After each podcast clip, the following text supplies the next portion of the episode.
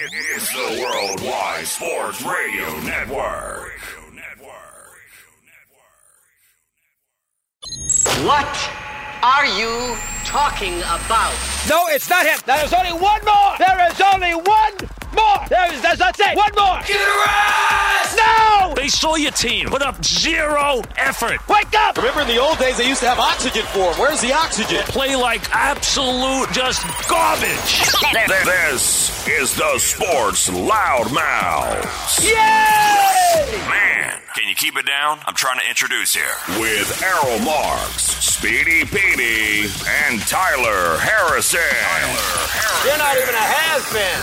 You're a never was. You're a never was. You're a never was. Merry Christmas and a Happy New Year to everybody out there. We are the Sports Loudmouths. I am the host, Errol Marks. And no, ladies and gentlemen, there is no mothball in the studio today. It is just Speedy Petey. So Mothball is not here, and we're gonna have a wonderful show without the Mothball. I'm just kidding, Tyler. uh, I don't. He he says he might have COVID. What else is new? Uh, he, he's got excuse after excuse, but Tyler is not in the studio uh, this week. He's calming himself down with no women at home. That's for sure. uh, we have a great show lined up for you, as you know. Uh, we always do. Uh, we have two very special guests uh, that will be joining us later in the show. Uh, remember, the number is 631 672 3108. Uh, Go to our website at www.worldwide sportsradio.com. Download our app by going to iOS, WWSRN, or Android, Worldwide Sports Radio Network. Speedy, how was your Christmas? Did you get any special gifts? Did you get me some underwear for my Christmas I gift? actually did get underwear, Ooh, so coincidentally, yes, Clean the- ones? Yes, Uh, clean dirty? ones. I'm You know. wearing one of them as we speak. Oh, I, I didn't know of you wore underwear. I did not know Why? With the exception of the one show that I told you I did, just yeah, well, you you've been telling us uh, over and over again that you. Don't I like said underwear. one show. You said you don't like underwear. Did you not tell us that? I have no strong opinion. It's functional. It's functional, so your underwear is functional. Yes, Are they dirty right now, or are they just brand new and clean? they're new. Have you ever peed in your underwear? Yes. Was it worse than you've ever felt before in your life when you did? Uh, I don't know about worse than anything else in my life. Did you but- crap in your pants before? Yeah. No. Were you at a normal age? Uh, When was the last time you crapped in your pants? uh, probably by accident sometime in college, I would imagine, because I thought Oh, I it was, was an farting. accident? I thought I was farting, and I. It was a Hershey squirt. Yeah, pretty much. Speedy with his Hershey squirts. Yeah. Yeah, I guess that's a good way to put it. How was your Christmas? It was a lot. It was a lot of fun, though. It was a lot of fun. Uh, my grandparents, my mother's side came up. My uncle was there. Uh, both two family dogs were there, barking at each other at different points in time. Did they uh, find a way in your ass? No, they did not. Okay, but right. they found their way to the wrapping paper. That was I for sure. I figured. They were tearing all that apart, uh, sneaking into their gifts. Oh, sneaking. Yeah, Like, like your uh-huh. dog's nose. My dog was very close to sneaking. I was literally. After we pre-recorded the Weekend Crunch last week on Christmas Eve, I literally, while I was editing, saw him sniffing at one, and like he almost sunk his teeth into it and Oh. started opening it on Christmas Eve. You know all Eve. about sne- you know sinking teeth. You know your dog sneaking and sni- you know s- you know sticking his teeth where he shouldn't be. Right. It wasn't his teeth; it was his tongue. He's never bit me in the ass. Oh well, oh, well that should be uh, something new.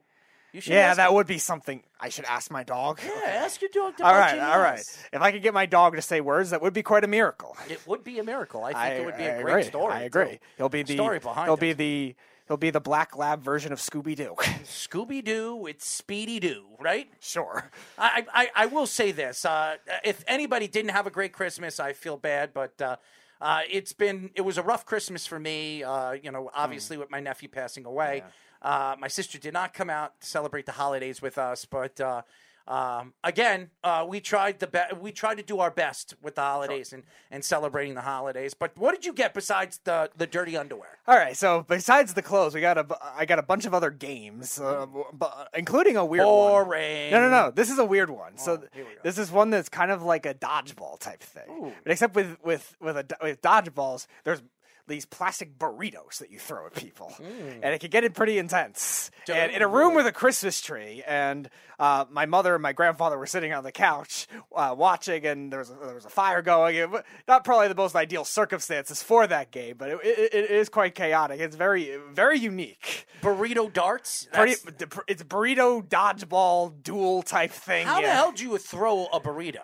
So you you you you make you have, there's a bunch of cards. You make three of a kind, and with with there's three different types of duels. There's a brawl, there's a war, and then there's an actual duel where you actually have to stand back to back, like at the ending scene of Dodgeball, except you're standing back to back in the sudden death. Wonderful. And then you just fire right there. Uh, uh, how about you uh, fire your dog's nose in your ass? How's that sound? Well, I wish I I don't wish? I don't have Oh, you wish no no no. I, I- wish I I, wish had. I wish I had that ki- kind of control to manipulate my dog, but Uh, well, I could prank him, but You're gonna prank your dog to stick his nose in no, your ass? that. I wouldn't stoop so low to do that. You just said you were gonna prank I, him. I could no. I said I could prank him in other ways, where I could hide stuff on him. Oh, so you're gonna hide stuff in in certain Oh, areas? uh, well, what do you mean certain areas? Oh, you, you just said you're gonna hide. hide stuff. stuff. I never said certain. a- Well, yeah, technically, it's certain areas because he What can't kind of find areas? them. Oh, so if, if you stick it in a certain area, where where would be something that you would stick where you would be hiding it in your dogs? No, not inside of my dog. Uh, I don't know. away from my dog, so he can't find it. And then he goes. He, it's so crazy. It's, to get- it's to funny get to watch him sniff here. around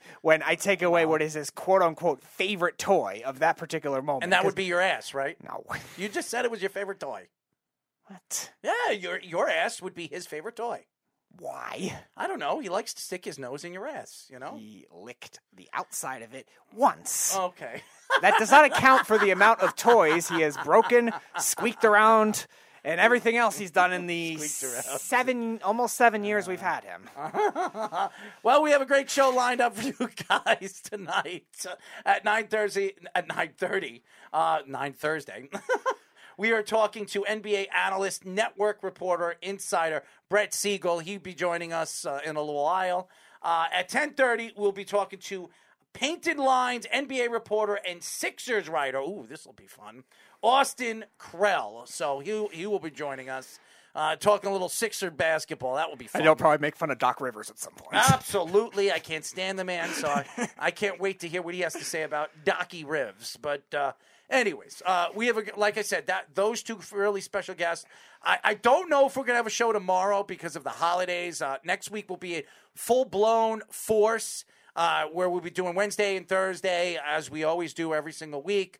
So uh, I'm not sure if we're doing a show tomorrow. So we might do our we might do our football picks this week uh, tonight. But uh, why don't we get into uh, the whole jo- uh, John Madden situation? And yesterday, um, about five o'clock, uh, there was a post breaking news that uh, a guy, uh, a guy actually posted on his Facebook that John Madden passed away.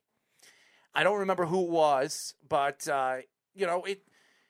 When you talk about John Madden, it, it's really if you if you didn't watch, you know, obviously Sunday and Monday Night Football, you don't know who John Madden is. John Madden was the voice of football for many many years. He really was the the personality, the type of guy that really brought out the Oakland Raiders and what the Oakland Raiders were in the 70s. He was the guy. He was the face of Oakland Raiders football for a very long time. And when he decided to retire and become a, a sports analyst and, and a broadcaster, um, his game, his video game, started to come out in the late 80s. And ever since his first video game came out, people fell in love with football. People fell in love with his video game. And John Madden, his football game, is the biggest selling sports video game in EA Sports and sports history. That's how many video games and how much the video games have dominated over the years. But not just that, John Madden really, um, who he is as a person, his personality, uh, the the effect that he really put on the game, even movies. If, if, if you ever Little see Giants. Little Giants, the replacements. Yes. I, I mean, Love the replacements. uh, the the football movies he was in, it just really brought out who he was as a football coach, who he was as a football phenomenon, and really who he was as a man, a father. Uh, you know, he was one of the forefathers of football. He really was. When when you look at, uh, you know, obviously what he brought to the, you know, what he brought to the TV, what he brought to the game, what, what he brought to the, the the sensation of the game of football. So, you know, when you when you hear somebody like that pass away, and then they, uh, I think the NFL Network did a documentary. Yeah. On coincidentally, two days before. Yeah, before he passed away, I, I mean, just who he is. If you if you if anybody didn't watch this two part documentary, you have to check it out. Tom Brady, Peyton Manning, all the greats, Jerry Rice, they all were a part of it, talking about what John Madden meant to them, who he was as a football coach, who he was as an analyst, as a voice of the football uh, football game. Uh, you know, not only with Sunday Night Football, but even Monday Night Football when he actually showed up and did that as well. So uh, when you hear somebody like that pass away, Speedy, it, it, it's definitely something that you you just sit back and you you you're just gifted and, and actually appreciate what I had the opportunity to see on TV and what he was as a coach. Yeah, so many different aspects of the football community and just the game of football were touching for John Madden So Just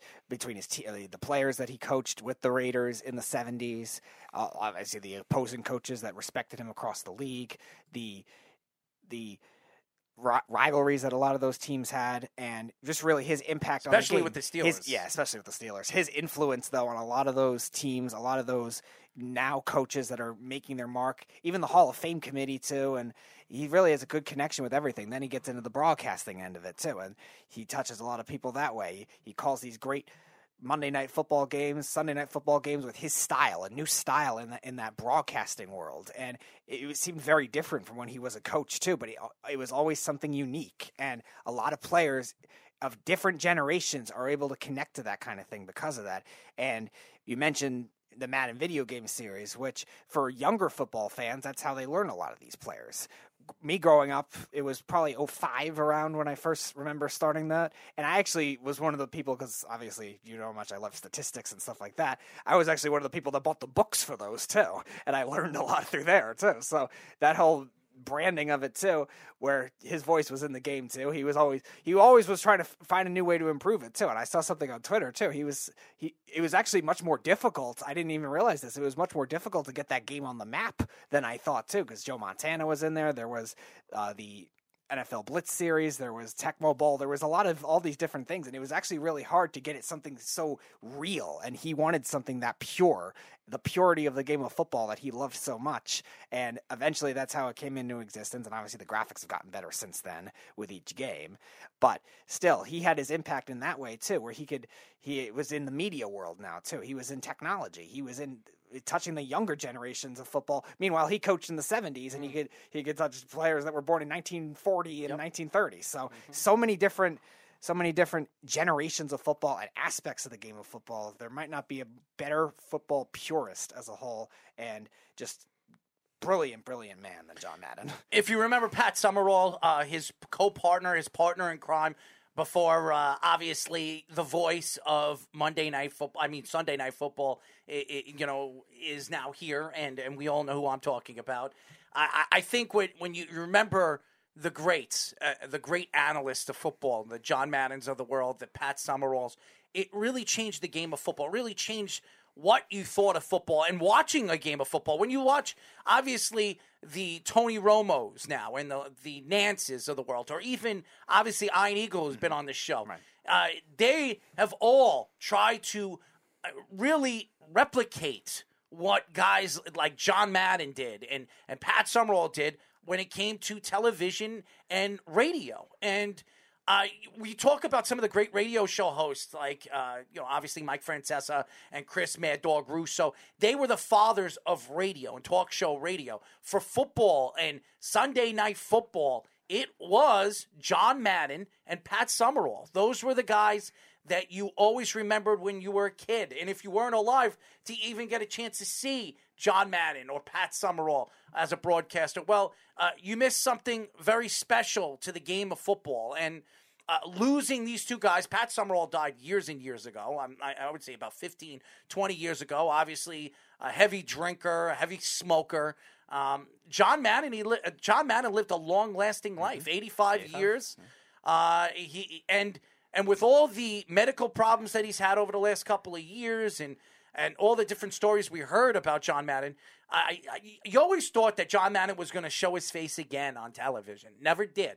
And then even with his video game, and if, if you never played the John Madden video game, uh, you know his voice was so unique mm-hmm. and, and and so special. Like if you ever seen the the movie The Replacements, The Replacements was a mm-hmm. fantastic movie, and his voice was all over it. So and so was Pat Summerall. Mm-hmm. So That's why I wanted the Washington name to be Sentinels. that's right. So you you hear something like this when it comes to football and losing a guy like John Madden. Uh, it, it's not only sad, but it's it's really the next flag, the next person to take over, the next voice of football uh, to take over for a guy like John Madden and Pat Summerall. So. Uh, I wanted to when we when we decided to, to figure out what monologue we wanted to come in on and, and talk about. It was John Madden because John Madden uh, really holds a special part of my life when it comes to football and what I I remember when I first started watching football. Him and Pat Summerall, and uh, you know to to see these two guys pass away. Uh, in, you know, obviously, uh, like I said, Pat Summerall didn't have a long life. He he died in I think in his sixties or his fifties, late fifties. Um, to, to to to see a guy like John Madden over the last couple of years, uh, you know, really define the game of football and really define the football video games, you know, and, and really taking football and video games and in sports to that next level. Uh, he's not only a god on on the field, but he was god off the field as well. So Yeah, obviously, I'm not old enough to remember all the live broadcasts with with him. I remember him with Al Michaels later, but not with Summerall. But I did watch a lot who's of the king of Sunday Night Football? Al Yeah, Michaels. who is. Uh, I would, but I do remember watching a lot of the old Giants playoff games, uh, just on YouTube and like different parts. And I always loved the passion he put. It seemed like every player had a unique thing with him. Like it wasn't just all right. This guy made a tackle.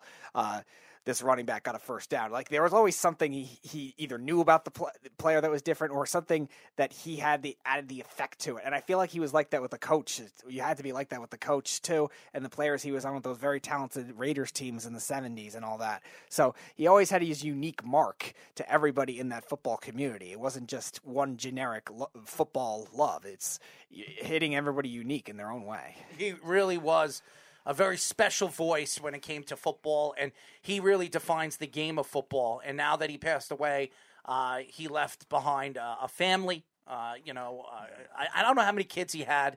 Uh, quite a few. I, I, I don't know. I haven't. I never looked up how many kids he. But he. I know he had a few kids, and uh, just who he was as a football coach and who he as a football voice.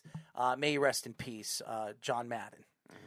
Uh, Carl also comments the same thing. Rest in peace, John Madden. Absolutely. So um, now that we got John Madden uh, and we gave him uh, the rightful heir of the beginning of our show, I want to get into some football conversation. A lot of this show is going to be a, a- around football, college football. We'll, we'll talk about the championship games, uh, which are coming up on Friday. Michigan, obviously, versus Georgia. Alabama versus uh, a- a team that nobody would have thought would be here before the season started, Cincinnati. Uh, a quarterback uh, in Cincinnati that could uh, very much be one of the top uh, quarterbacks drafted in this year's draft.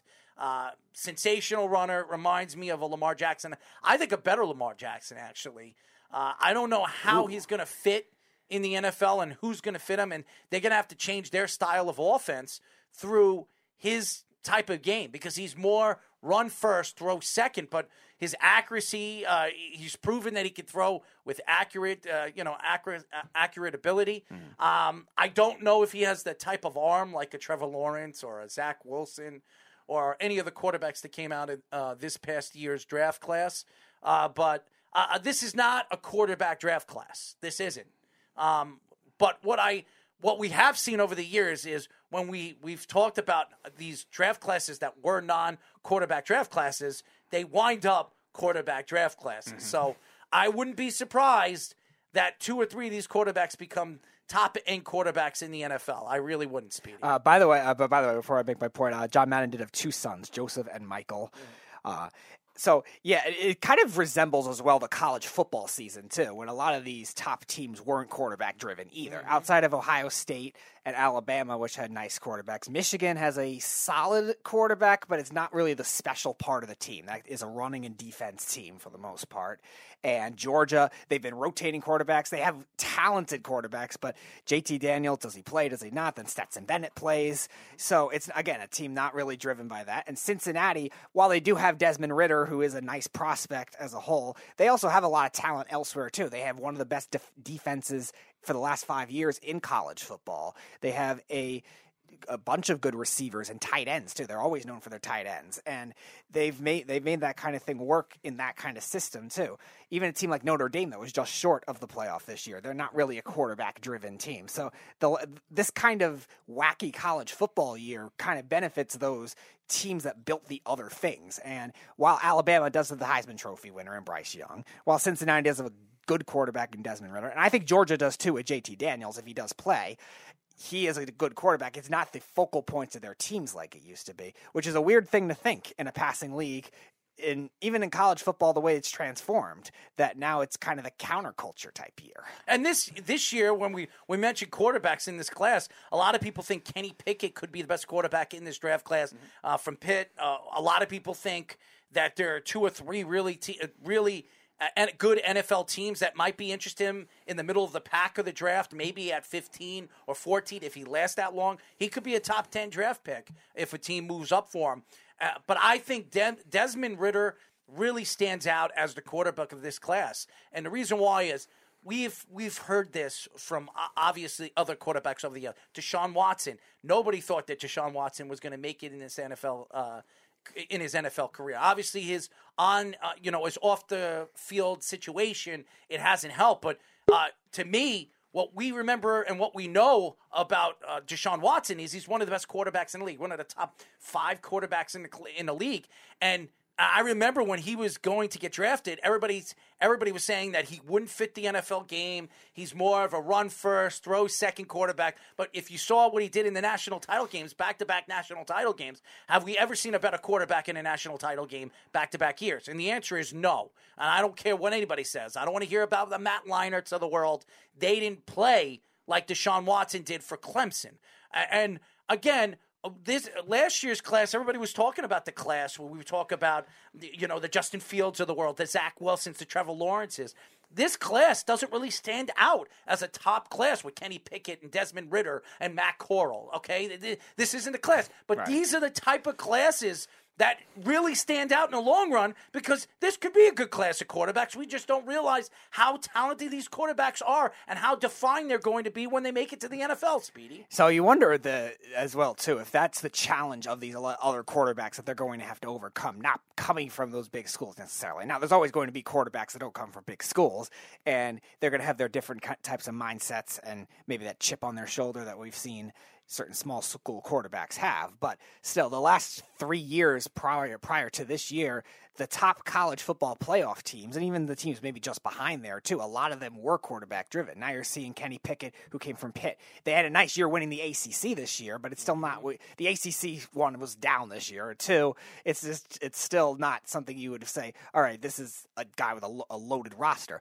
Corral was a guy who came in of nowhere for Ole Miss, Lane Kiffin offense, and mm. did well against some good good teams. But Did you, you? That was the word. That was the name that stood out. Lane Kiffin. Okay. If anybody believes that this type of quarterback is going to make it to the NFL, let's just go reach out to Lane Kiffin, give him a phone call. Uh, he likes to uh, put himself at center stage. Ask the Oakland Raiders. He's very good at that. Oh And yes, the Oakland, the Oakland Raiders. That, when, when Lane Kiffin was coaching, had Marcus Russell. Oh yeah, that's that's a great expertise to have. But yeah, Corral's somebody that I think got a little a lot of hype in the beginning of it, and then kind of kind of died out in the middle of the season, where he was still putting up good numbers. I thought I think his abilities can be good, but it's still it's kind of that like you had a stretch run, and I just hmm. don't know how developed he really is he might be good, but it's tough to tell. I think when it comes to knowledge of the game in terms of spreading the ball around nicely, Ridder really has the complement of everything. And yeah, he might still he might have still Lamar Jackson like flaws in him. I think he's better. You, I, I think he's think a better gonna be all around quarterback. I think he's yeah. still he's still uh, still raw in some areas. They're where, all raw when they come into the NFL. Sam Darnold, I, I, I'm one of those guys that thought Sam Darnold was going to develop in the league. He's been a complete bust. and I wasn't the biggest Lamar Jackson fan either. You were a. Sam Darnold fan. So I was. I. I was. Yeah. And we were both Josh Rosen fans. He didn't really succeed in the NFL. Mm-hmm. Right. And then there are quarterbacks that we thought weren't going to succeed have succeed. And Lamar Jackson, if you say whatever you want, he's won an MVP. He has succeeded in the NFL. Now hasn't succeeded in the obviously the playoffs, but either is Josh Allen and in some of these quarterbacks that have come into the league. So again, the development takes three years, and we we talk about what these kids could be and what these kids kids should be, but we don't know what they're going to be. As far as the championship games, and we'll get more into this after we talk to uh, Brett Siegel, a little NBA conversation, but to me, these two games are very, very important to where football is heading when it comes to the national championship. Because in a couple of years, there'll be six or eight teams going into these mm-hmm. playoff playoff runs, and I think eventually 16 teams will be trying to play for that that that big trophy. Over the years, it was one game, one Right. one game, two teams, and a championship. So it, it, it's so interesting the way college football is moving. Now you have players making money. Bryce Bryce Young made over a million dollars uh, in his. i i what is he a freshman this He's year? a, fr- he, he's a sophomore this So- I'm year. sorry, a technically. He was on the roster. uh, million and a half dollars. Mac Jones beat him out as a starting job last year. This, but he's a first-time starter. Got a million dollars already. Won a Heisman, so he's gonna get even more money from the endorsements from there. And now, yeah, now he's gonna he's gonna flourish based on that. And Cincinnati as well. Especially with an expanded playoff, now open and, uh, and open the door for these other group of five Absolutely. teams too. With these expansion, now they're going to be in the Big Twelve probably by the time that happens. But other group of five teams that might be in its place, they've opened the door for it. Absolutely. When we come back, ladies and gentlemen, we will get into more college football after our special guest. We will be talking to NBA analyst, and network reporter, and insider Brett Siegel here on the Sports Loudmouths. You're, you're, you're listening to the Worldwide Sports Radio Network.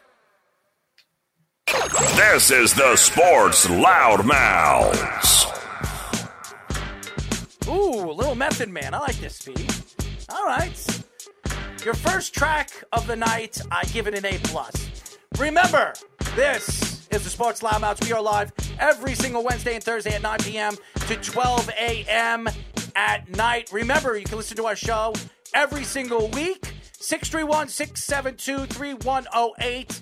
Download our app by going iOS, WWSRN, or Android, Worldwide Sports Radio Network. Check out our great articles, our blogs, all the stories that we put out, all the shows that we have around the country by checking out our website at worldwidesportsradio.com. Well, our first guest of the day, Speedy, I was looking at her Twitter. Uh, I saw that we were getting him on. I, I, I read a little bit about this guy. Uh, very, very interesting story behind uh, what he is doing right now with the NBA. We are now talking to NBA analyst, network reporter, insider Brett Siegel. What's going on, Brett? What's going on, guys? I'm doing well, and again, a great night of basketball. Even though some games are getting canceled by COVID protocols. Oh, absolutely. There is a name that has been peeking out of, I guess you could say, the flat Earth. Okay, and and when and we all know who that is. Uh, the guy that we call here in New York the defined Kyrie Sir Irving, who is now peeking his way back into the NBA.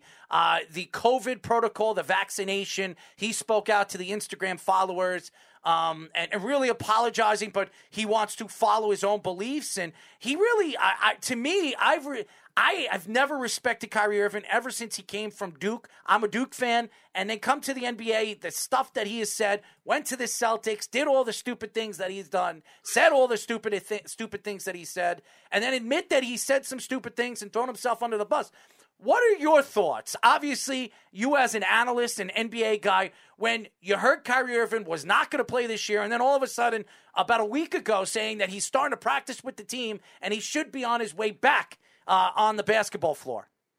Yeah, so the whole scenario is pretty wild. Uh, Kyrie Irving, if you ever get to meet him, he's one of the nicest guys that you'll ever meet.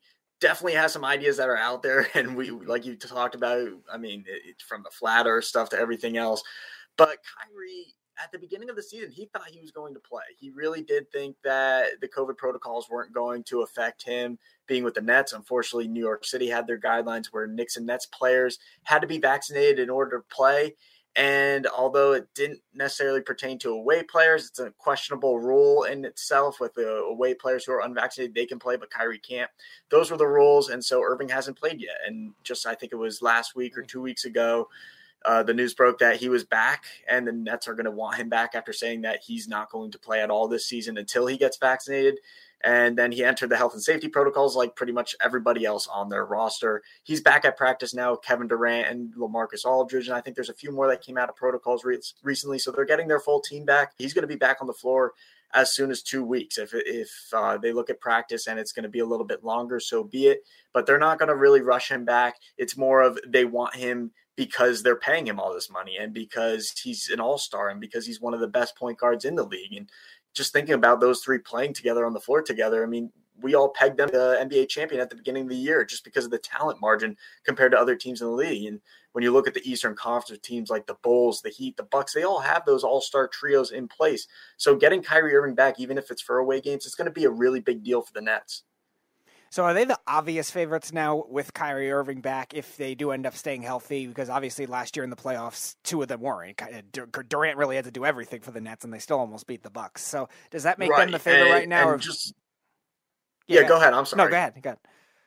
Yeah, I mean, looking at them right now, I just wanted to say is like James Harden is looking like the old James Harden that we knew. He's not in that funk anymore, and uh, Kevin Durant being out may be great for him in terms of getting back to who he was. So those two playing great on their own make them a legit championship contender. But I mean, when you look at the Eastern Conference as a whole, it's loaded this year. The Bulls, the Bucks, the Heat, even somebody like the Cavaliers. I mean, they just lost Ricky Rubio, but they were on a roll and they look like a really strong defensive team in the East. So there's there's so many teams. I don't necessarily know if it's if, if we should call them the clear cut uh, Eastern Conference champion yet because there's so many good teams in that conference. As you guys know, we are talking to NBA analyst, network reporter, and insider Brett Siegel.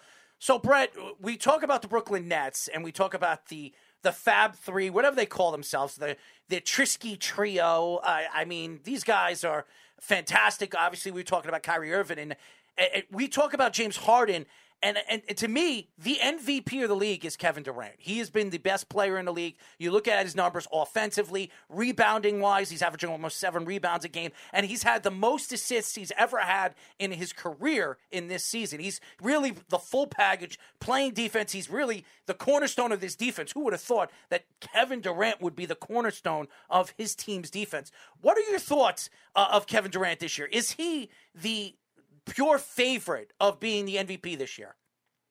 It's a great story. Tore his Achilles not too long ago, and he looks better than he did before tearing his Achilles, which you don't see in the NBA, you don't see in the MLB, the NFL, any sport really, where a guy tears their Achilles and they come back looking if not the same, but better in Kevin Durant's case. So I think it's a great story for him. I've always been a Kevin Durant fan, love watching him play.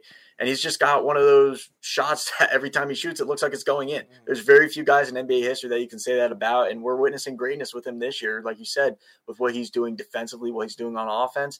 Is he the clear cut MVP? I don't know. I really see this as a four, maybe five man race right now. And it's really up in the air. I think you can throw Steph Curry in there just because of how good the Warriors have been, even though he, in his standards, he may be having a down year statistically. And then you look at the other three guys. You have Giannis Antetokounmpo, who's looked fantastic when he's on the court and healthy. You have Nikola Jokic, who's having an arguably better season than he did last year with the Nuggets. Granted, they're shorthanded with all the injuries they have. And then I think you really do have to give some credit to DeMar DeRozan with what he's done for the Bulls this year. He's leading them in scoring.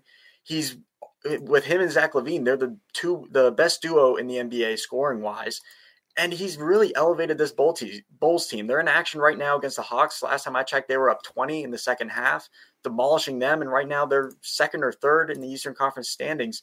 And they're a legit championship contender with LaVine, DeRozan, and Vucevic. DeRozan obviously being that engine and the security blanket for them all season long. When they need a basket, they give the ball to him. And it's just like Kevin Durant. When the Nets need a basket, he goes to that mid range, pulls up, hits it for the Nets. It's the same thing with the DeRozan. So it, it, who will win the MVP this year? It's really going to depend on A, who can stay healthy, and B, what happens during the second half of the year. But yeah, I mean, Durant is definitely up there right now. I have him and Curry as my 1A, 1B for MVP with the other three right behind them in the race. Nobody shows Chris Paul any love, man.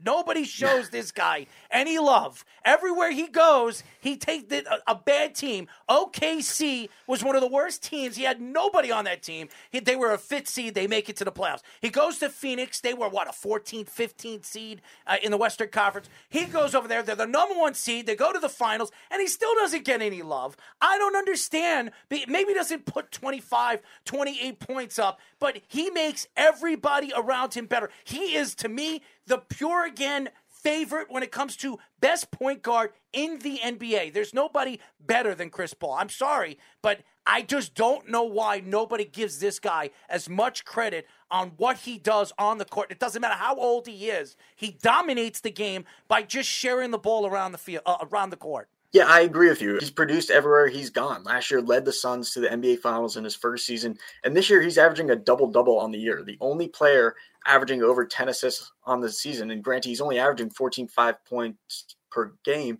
which is probably the reason why he's not getting the love because they're averaging upwards of 25, 26 points per game.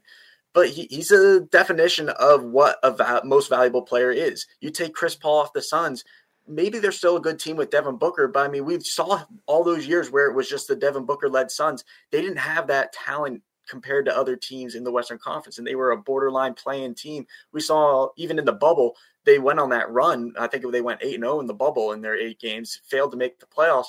But we saw a little bit of glimpse of, hey, this team could be somewhat good. You put Chris Paul in the mix, now all of a sudden, this team can win a title. And they weren't far off from doing that last season. I mean, Giannis was godly in putting up video game like numbers in the NBA Finals. But if the Suns, like if Sarge didn't get hurt in that series, it's a totally different series because DeAndre Ayton doesn't have to play 44, 45 minutes a game. And if they have a little bit more depth on the wing, they add a couple more shooters in the offseason like Landry Shamet, and they have Alfred Payton as a backup guard now. All of a sudden, this team's better than they were last season. And you have to give credit to Chris Paul because he has those guards playing great. Cam Payne was a guy that was out of the league playing overseas. They bring him in, and he's been a fantastic backup behind Chris Paul. Devin Booker, a great player, all star quality player before Chris Paul gets there. But now Chris Paul gets there, and now Devin Booker's a better facilitator. He's more patient with the ball, and that's not a coincidence. I mean, you have to give credit to Monty Williams as well, who's done an excellent job coaching that team. But Chris Paul has his fingerprints all over that team, and it would not shock me if they make it back to the NBA Finals this season because of him. So one guy who has not played anywhere close to the best point guard in the league this season has been Kemba Walker, mm-hmm. and the Knicks now potentially could trade him. We've seen Tom Thibodeau bench him, then he starts again. He goes off last week against the Wizards, 44 point triple double, and now all of a sudden he, the Knicks are playing a little better. He's playing a little better. So, what would you do if you're the Knicks dealing with Kemba Walker? Would you give him more of a chance? Would you try to ch- explore trading him now? And do you think this is who he is permanently off all these injuries? Yes and no. I think it's a little bit of both. Kemba Walker, he's now what, 30, 31 years old. So he's nearing that that decline end of his career. Can he still be an impact player? Absolutely. But I think he's kind of approaching that route similar to what Derrick Rose was after all those injuries, where he was with the Pistons and the Timberwolves, kind of started producing a little bit, went to the Knicks, and then he really found himself as that six man type of role, found a lot of success doing that. I think that could be Kemba Walker's role moving forward. With the Knicks, though, they can't have both of them being in that role. They can't have Derrick Rose and Kemba Walker near the end of the season being in that role. Now with Derrick Rose out with that ankle injury, he's probably not going to be back until late February at the earliest. It's that's Kemba Walker's role now. He's going to be the starting point guard of this team unless they can get someone better on the trade market. He doesn't really hold much trade value right now, even though his contract's reasonably favorable, around eight to nine million over the next year and a half, two years if you count next full year. What will they do with him? Your guess is as good as mine. Could they get something for him? Maybe if they package another young player like uh, Quentin Grimes or Obi Toppin, maybe even Kevin Knox could package him for someone like Terrence Ross from Orlando. But ultimately, he's probably going to remain on this roster, and they're just going to ride it out with what they have. And even tonight against the Pistons, that was a struggle, and the starters didn't do anything for them. It was all the bench uh, near the end of the game with Alec Burks and Immanuel Quickley. So Tom Thibodeau has his hands full, and this Knicks team looks like a completely different team than it did last year and even at the beginning of this season. As you guys know, we are talking to NBA analyst, network reporter, insider Brett Siegel. So you were talking about the Knicks, and, and we are all Knicks fans. if if Tyler was here, all three of us are Knick fans, but we all know what this team is and what they could have been this year, uh, playing the defense that they were last year. I don't know what happened to this team. They added a little bit more offense with Fournier and Kemba Walker. Kemba Walker really hasn't really fit with this team. Even Fournier in certain games, he doesn't really fit what this team is all about. Are you surprised? Even with Tom Thibodeau at these press conferences, he looks like he's going to have a, a, a heart attack or something, or a stroke after time. He looks like he's gotten older. In, in one year, uh, it, it's stressful as a Knick fan. Are you surprised that this team really isn't as good as they were last year? And second question is, and I I, I sound like Josh Sin, uh, Silverberg. now. Oh, the two part question. The two part question. Uh, Julius Randle, who I'm not a big fan of. Uh, I just think he's very overrated. Uh, I know he took $116 million this offseason and really helps the Knicks maybe fit another star or two in the future to this team to make him a third option. Uh, do you think that this guy is a second or even first option to any other team in the NBA besides the Knicks? First option, no. I, and I don't see Julius Randle being a first option moving forward in his career. He's a great player, and the All Star season last year was no fluke. I mean, he absolutely earned it, and he was the leader of this team. But when you look at how the Knicks are constructed, what they want to do is heavily predicated on the defensive end of the floor, and that just hasn't been them this year. They're 20th in the league in defensive rating. Maybe that'll improve after tonight's game. I, I think they held the Pistons to 85 points. Mm-hmm. But I mean, it, this is a very average defensive looking team compared to what they were last year. Not very active on the perimeter defensively, and that's because of the signings that they made. Kemba Walker and Fournier both play on the perimeter. They're not good defensive players on the perimeter, really. They've never been known to be good defensive players. And Reggie Bullock, I mean, he's a guy that's struggling this year in Dallas, but he gave it his all on the defensive end of the floor last year for the Knicks, and that's all they could ask from him. He was a role player. He played his role perfectly, and they're looking for that next guy to step up on the wing. They don't really have that this year. RJ Barrett, if anything, he's regressed mm. compared to last season. Julius Randle, again, another down season for him compared to what he did last year. I mean, we can't expect him to have that all star season every single year. But I mean, yeah, he can't really be that first option. So where do the Knicks go from here? Because they have cap space. They can open up a lot of cap space. They have some young assets. So I think this is a team that's really going to be going hard after another All Star. And we've been saying that for years. We've been saying the Knicks are going to go after another All Star player. Maybe it will be Damian Lillard, maybe Russell Westbrook from a few seasons ago. That was the thought that they could bring him in. So I don't know who they're going to target really. I mean, they they can move around a bunch of pieces, and they have some nice looking young pieces like Obi Top and Immanuel Quickley. So maybe they'll give them a chance and they'll move on from some older players like Alec Burks or Kemba Walker. But I mean, Burks is he saved their season tonight with that win against the Pistons. So I, I really don't know where they go from here. Leon Rose has done an excellent job with this organization. He knows what he's doing. So uh, they're they're going to make a good move. They're going to bring in another player at some point over the next year to pair with Julius Randle and RJ Barrett. Who that player is, though, your guess is as good as mine right.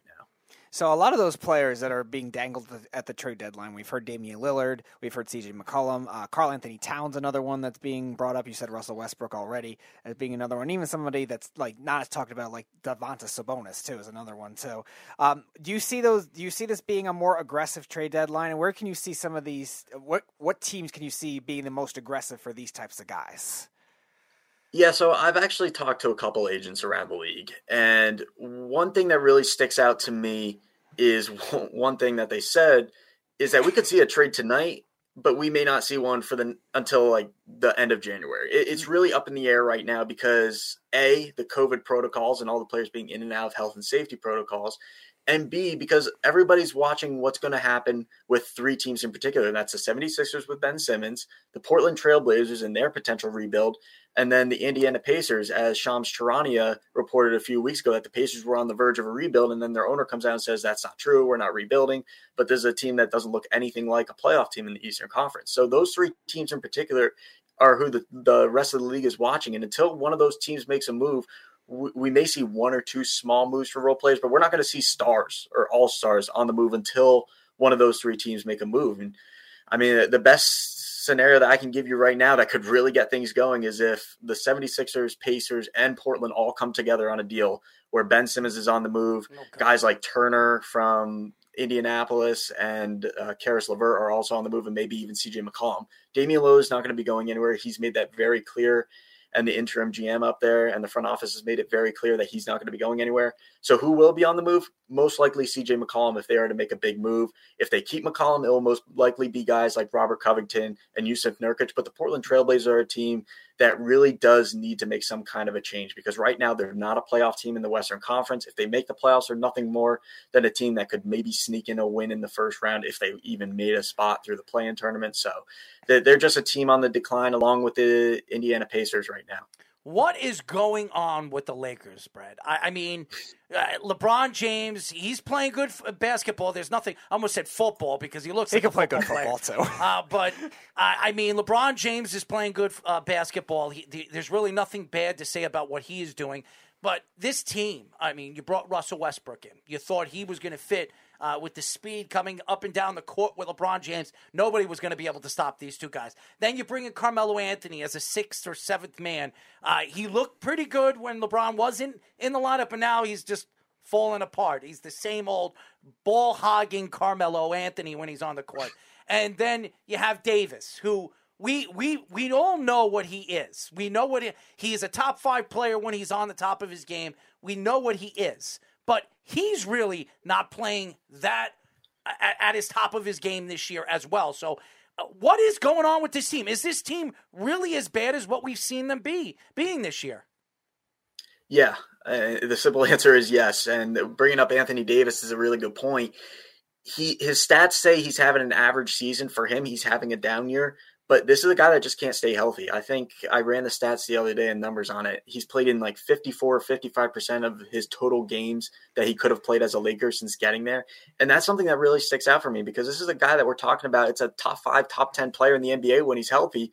And he just hasn't been able to stay healthy for this team other than when they won the championship in 2020 in the NBA bubble. Since then, he's been hurt in every single key moment for this team. And now, with him not being back until maybe end of January, early February, we don't really know with that sprained MCL. It all depends on how it heals and how he feels. But he could easily come back, tweak it again, and we're looking at him being out the rest of the season, just like last year.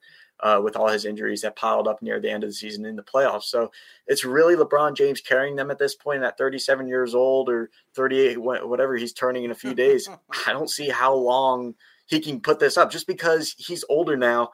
And it is LeBron James. Yes, it's one of the top three, top four, maybe the best all-time player of all of in NBA history. But can he really carry this team of injury-riddled and old players that have seen their time pass in the NBA? And to me, the answer is no. I, I, don't see them being able to carry them, especially because Russell Westbrook just goes out there and it's a roller coaster ride watching Russ play. I mean, some nights it's throwing the ball up from the corner and hitting an inch of the backboard that nobody should ever be able to hit from the corner. Other nights it's sinking a game winning shot. So you live and die by Russell Westbrook if you're a Lakers fan, but they just don't have the pieces around LeBron James right now to be successful. They're not a good three point shooting team. They don't have any guys that can really score for themselves outside of James and maybe Russ from time to time. And with Davis being out, I just don't see how they're going to be able to survive this roller coaster ride. I mean, they'll most likely earn a playoff spot, but they have no cap space. They ate the poison pill with Russell Westbrook, and they're just not going anywhere right now. So we've seen over the years, LeBron has had taken some four seeds, some three seeds to the NBA Finals, and obviously being in the Eastern Conference, a lot easier to do that than in the West. But now, like you were saying earlier, the East has kind of closed the gap a little bit. There's more good teams in the Eastern Conference, and the West they they still have some good teams, but it's not as powerful as it used to be. So, do you think they have to elevate their regular season seed in order to do well in the playoffs now, or could you, could you still see LeBron? playoff LeBron activate and say take a six seed or something Lakers team and still do well. Well, maybe they can get out of the first round if they're not the seven or eight seed. The seven or eight seed is not making it out of the Western Conference this year with the Phoenix Suns and the Golden State Warriors. Those are two teams I think are going to be in the Western Conference Finals. I mean, we've seen them play three times this year every single game felt like it was game seven of the Western Conference Finals when they played. And we haven't even seen the Warriors at full strength when they get James Wiseman and Clay back. That's a scary thought to think about in the Western Conference alone. So those are my top two teams in the West. And then even a team like the Utah Jazz, everybody's sleeping on them this year. They're just a couple games back from the Warriors and the Suns in the West. And they've looked really good when Donovan Mitchell, Rudy Gobert, Bogdanovich, Conley are all out on the floor and healthy. So that's another team that could potentially win a championship. So we're, now we're looking at the Lakers – one, two, and three seeds, those are three teams that could make the Western Conference Finals. And if we're not counting the Lakers as a Western Conference Finals team right now, what seed can we put them at where they're going to make a run at? Maybe they'll win their series as the four or five seed if they draw a team like the Mavericks or the Clippers or like the banged up Nuggets.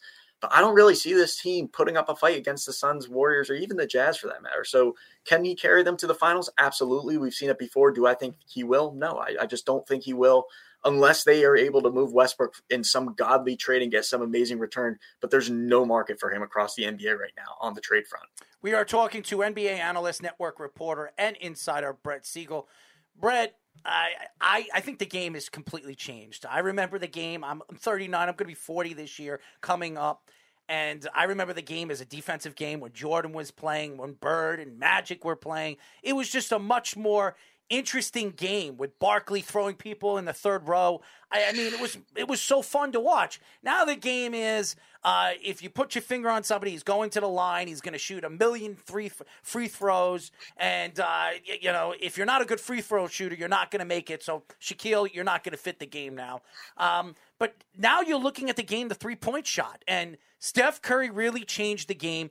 Uh, you see all these different teams now. If you're not shooting 30 to 35 three pointers a game, well, you're not going to compete and you're not going to win. Do you think Steph Curry coming into the league and, and what he has done to the league, do you think he's ruined the game? You think he's affected the game so bad where the game is just completely changed for the worst? I don't think so. I think that it was inevitable that the three point shot was going to change the league at some point because even before Steph, you started seeing guys come into the league as really good three point shooters. I mean, Ray Allen and Reggie Miller were great three point shooters on their own, one and two all time before Steph Curry and made three point shots, maybe a little bit ahead of their time. But then even guys like JJ Redick and Kyle Korver, you look at the way they play, they were come off the screen, catch and shoot three point shooters. And as teams started having success with those kind of guys, we started seeing guys expand their range. And even uh, like when it was Kobe Bryant and LeBron James early on in their careers, those were more mid range players, get to the rim kind of guys. We started seeing them expand their range a little bit and get beyond the three point range. And then we started seeing the Steph Currys, the James Hardens, the Damian Lillards come into the league, and they completely changed the way that we look at the three point shot now. I mean, if you give up a wide open three and get to the rim and score, we're considering that a bad shot now because you had a chance to get three points compared to getting a hard twos. And the statistics back it up. And the game has changed. to such a, a more analytical approach to the numbers and the computer say that's a better shot. So that's what we're going to take. Now, in regards to Steph Curry, he's just a completely different anomaly because there's never going to be another player like Steph Curry. Could we see another guy reach 3,000 career threes in his career? Absolutely. And just because of the volume of the three point shot in the league, teams are taking 30, 40 threes now. Maybe 10 years down the line, we'll start seeing that number expand to 50 or 60 threes a game. And we'll see another guy that's just coming in and jacking them up from deep. So, yeah, will we see another Steph Curry? Absolutely not with the way that he just makes six or seven threes a game with ease, and we just consider it a quiet 42 point night. So, I mean, it, it's amazing to watch him play, and he's not done yet. He's still in the prime of his career, and that's the scary thing.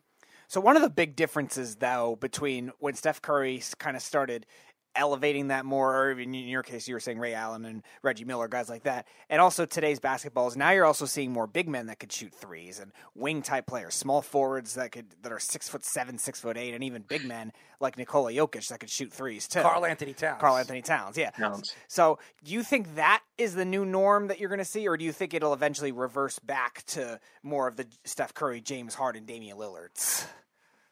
It would be half and half, and I think we're kind of seeing that in the NBA. There's some bruiser-like centers. I mean, you look at a guy like Joel Embiid; he can shoot from the three-point line, but he does a lot of his dirty work in the low post, and he just puts his back down, gets in the paint, and scores on every single possession. I've seen multiple times this year him closing out games because he does that instead of just living out on the three-point line. And then you have guys like Kristaps Porzingis who are just more of three-point shooters by nature. That's the style of play for them. And Karl-Anthony Towns plays more on the perimeter and then guys like Andre Drummond, and Joel Embiid happen to be on the same team. Those are more bruiser-like centers. So I think right now we're seeing more of the three-point shooting big man. But as these guys start to come into the league, I mean, we look at a guy like Evan Mobley, for example. Mm. He can extend his range, but this guy's a beast in the low post and in the paint, and he's lengthy. In uh, he's got a seven, I think it's seven four, seven five, maybe even longer wingspan. So I mean, how do you block that guy's shot if he gets in the low post? And it's just guys like that. Very few of them coming into the league, but we're seeing more of those slim kind of shooter esque kind of big men like Mobley and um, like uh, Nikola Jokic in, in a way where they can extend their range. So, uh, to answer your question, I think it's going to be a little bit of half and half moving forward. Uh, Evan Mobley, to me, is rookie of the year. I think he is the rookie of the year. He's been fantastic for the Cavaliers, and I think he's one of the main reasons why the Cavaliers are where they are right now. Yeah. Unbelievable season what the Cavaliers is doing. I would have never thought they would be where they are. Before we let you go, uh, we've been talking about this guy for a very long time. It's been the concept of a lot of our shows, and that's Ben Simmons. Okay. I don't know what's going on with this guy. I don't know if he's having a nervous breakdown. I don't know if uh, having Kardashianitis. I, I don't know what it is. Maybe it was because he was with the Kardashian, uh, uh, Kendall. Uh, I mean, every one of these guys that ever date these Kardashians, they all go nuts. James Harden did for a while too until he figured things out. Devin Booker's the only one who's overcome. I don't understand that either, but uh, you know that that should be that could end very soon too. But well, James Harden James Harden also had that rapper guy that put a curse on him too, or something like that. I mean, they go from NBA players to now you know people with tattoos. I mean, Pete Davidson, uh, Barker. I mean, what, what's up with these girls? But anyways, uh, let's get off that subject. Um, ben Simmons, where does he go? And what the heck is going on in this kid's head? Yeah, I mean, Ben Simmons made it very clear in the offseason and near the beginning of the year he wanted no part of the 76ers. And quite honestly, I can't blame him. The 76ers really tarnished that relationship with him. I mean, just even after they lost that series, Doc Rivers was asked about if Ben Simmons can be a championship point guard. And his answer, instead of saying, we'll review everything in the offseason or we believe in Ben and just stand by your player, he said, I don't know, which opened up the door for the media to come in and create false narratives all over the place. And when you're Ben Simmons and you're seeing your name being dragged through the mud in Philadelphia, now the fan base hates you, why would you want to come back and play there? Especially when your head coach didn't back you when he should have after a, a series loss. That wasn't necessarily your fault. And I'm speaking of Ben Simmons. It wasn't necessarily his fault that they lost that series. So, I mean, where will he go? Who knows at this point? I mean, there's very few all star talents available at the trade deadline. And Daryl Morey in that front office has made it very clear that they're not just going to trade Ben Simmons for a box of Cracker Jacks and a popsicle stick. They want some really good talent in return. So unless it's a CJ McCollum or Bradley Beal and Damian Lillard aren't available. So I mean, you're looking at CJ McCollum or Caris LeVert and Jerami Grant, maybe guys like that. But I mean, they can keep dreaming about getting Beal and Jaylen Brown. It's just not going to happen. Mm. So, one bold prediction for the rest of the NBA season, either with a trade or something in the playoffs. That's tough. I, there's just so many storylines going on in the NBA right now. I think we'll look at kind of the standings and we'll look at some of the underdogs. I mean, Cleveland just lost Ricky Rubio for the year with that torn ACL, but Darius Garland's having a quiet All Star season, and like we mentioned with Evan Mobley, Jarrett Allen down low, they have a really talented young team. I think that they're going to surprise a lot of people in the Eastern Conference this year. Maybe they won't win a first round playoff series, but bold prediction in the East, I really could see them possibly winning a first round playoff series. Maybe they pull an upset over a banged up Miami Heat team, or maybe they pull an upset over an inexperienced Chicago Bulls team in the playoffs. And then when you look at the Western Conference, I'm just going to go back to that four seed, five seed area and look at the Memphis Grizzlies, what they've done this season. They're the second youngest team in the league, led by Ja Morant, who could be an all star, probably not because he missed some time with that knee sprain. But up and down that roster, they have depth. They play well together, and they just look like they're having fun. Taylor Jenkins has that team as one of the best defensive teams in the league, really well balanced on offense. And I think they have six or seven guys averaging double digit scoring. So I think that's a team that we could see as one of the final four teams standing in the Western Conference this season. Brett, I before before we uh, ask you to tell all the fans how they can find you on social media, I see you have a jersey behind you with your last name on it. Are you a basketball player? Are you going to be drafted by the Cleveland Cavaliers? Are you a Cavaliers fan? Because that looks like a Cavaliers jersey. Uh, it's a uh, Louisville basketball jersey. I was right. a student manager at Louisville during my undergrad years there, but no, my time is long gone, and I've graduated to the media route. So we will not be seeing my name uh, being hung in the rafters anytime soon. I'm a huge, I'm a huge Rick Pitino fan. So uh, huge, huge. I, I, don't care what he's done, and the story is every single coach has done it in college basketball. I don't want to hear it anymore from anybody putting this guy Rick Pitino down because to me he's been a god for college basketball, not for the NBA and for the Knicks, okay, but uh, as a college coach, he's really defined the game of basketball. Even even last year with Iona, they they were hanging tough with Alabama in the tournaments. Absolutely. And Alabama Right. was a two seed Mm-hmm. and one of the best teams in the nation. That that is a cool experience, though, Brad. That you got to experience that. With Yeah, a lot of good, a lot of good Louisville teams too. I would imagine. Yeah.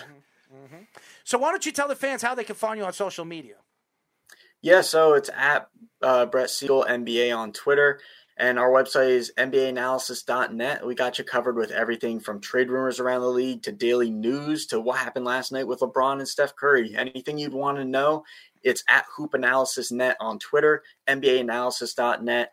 And with trade rumors swirling around the NBA and the trade deadline coming up in February, now's the time to get caught up on everything. So be sure to check us out at NBAanalysis.net for all your up to date news and info. Well, Brett, uh, we'll definitely get you on the show again. We love we love all the anal- analysis that you give us. I've been all over the place today. I mean, just thinking that the Earth is flat, like Kyrie Irving. Maybe I'm going to start to believe that the Earth is flat. Who was the other one that said? Uh, uh, Steph Curry said that we never been on the moon. Steph I Curry mean, said we never walked on the moon. Where are these NBA players Shaq, from? Shaq at one point was actually agreeing with Kyrie Irving too. It was Well, he's probably bigger than the moon. sure. His shoe is, that's for sure. Yes. Oh my. By the way, God. by the way, his shoe at, at one point was a Guinness World Record shoe, and then it got actually got broken. There's somebody else got a bigger shoe. Some I think somewhere in Africa or something like that. My friend has a signed autograph sneaker of Shaquille O'Neal's shoe. So Ah. he got when he played. I think he played for Phoenix. The one year he plays Yes. for Phoenix, he has the Phe- his Phoenix shoe, and it's signed Uh-huh. by Shaquille O'Neal. So it's really, it's really cool. It's huge. It's, it, it's, it really is a big shoe. Um, Brett, thank you for joining us. We'll definitely get you on again. We really appreciate you joining us. Absolutely. I appreciate you guys for having me. As everybody knows, we were just talking to NBA analyst, network reporter, and insider Brett Siegel. Awesome. He really is awesome. Gave us some good inside information, not only with the Brooklyn Nets, the New York Knicks, we went with the Lakers, we went with Chicago. We completely covered everything with Brett. And very soon, in about a half an hour, we're going to have a lot of fun with this guy because there's a lot of jokes to be made with the 76ers. And we will have him on. We will be talking to Painted Lines NBA reporter and Sixers writer, Austin Krell. I, am interested to hear what he's got to say with his 76er team. And yes, uh, if you listen to what Brett said about Doc Rivers, it doesn't seem like he's a big Doc Rivers fan either. there you go. You have your you have your army. so uh, he, he seems like he's a Ben Simmons fan. Um, hey, listen, I think Ben Simmons could be a good player. I really do. If he figures out how to shoot, uh, I think he could shoot a three. I just don't think he could take the pressure at the three point line, and that's why he passes the ball away and he doesn't really shoot it. You have to have confidence to shoot that three. And I think he has the ability to shoot that three. I've watched him play pickup games and he could shoot the three. Why can't he do it in an NBA game? That doesn't make any sense to me.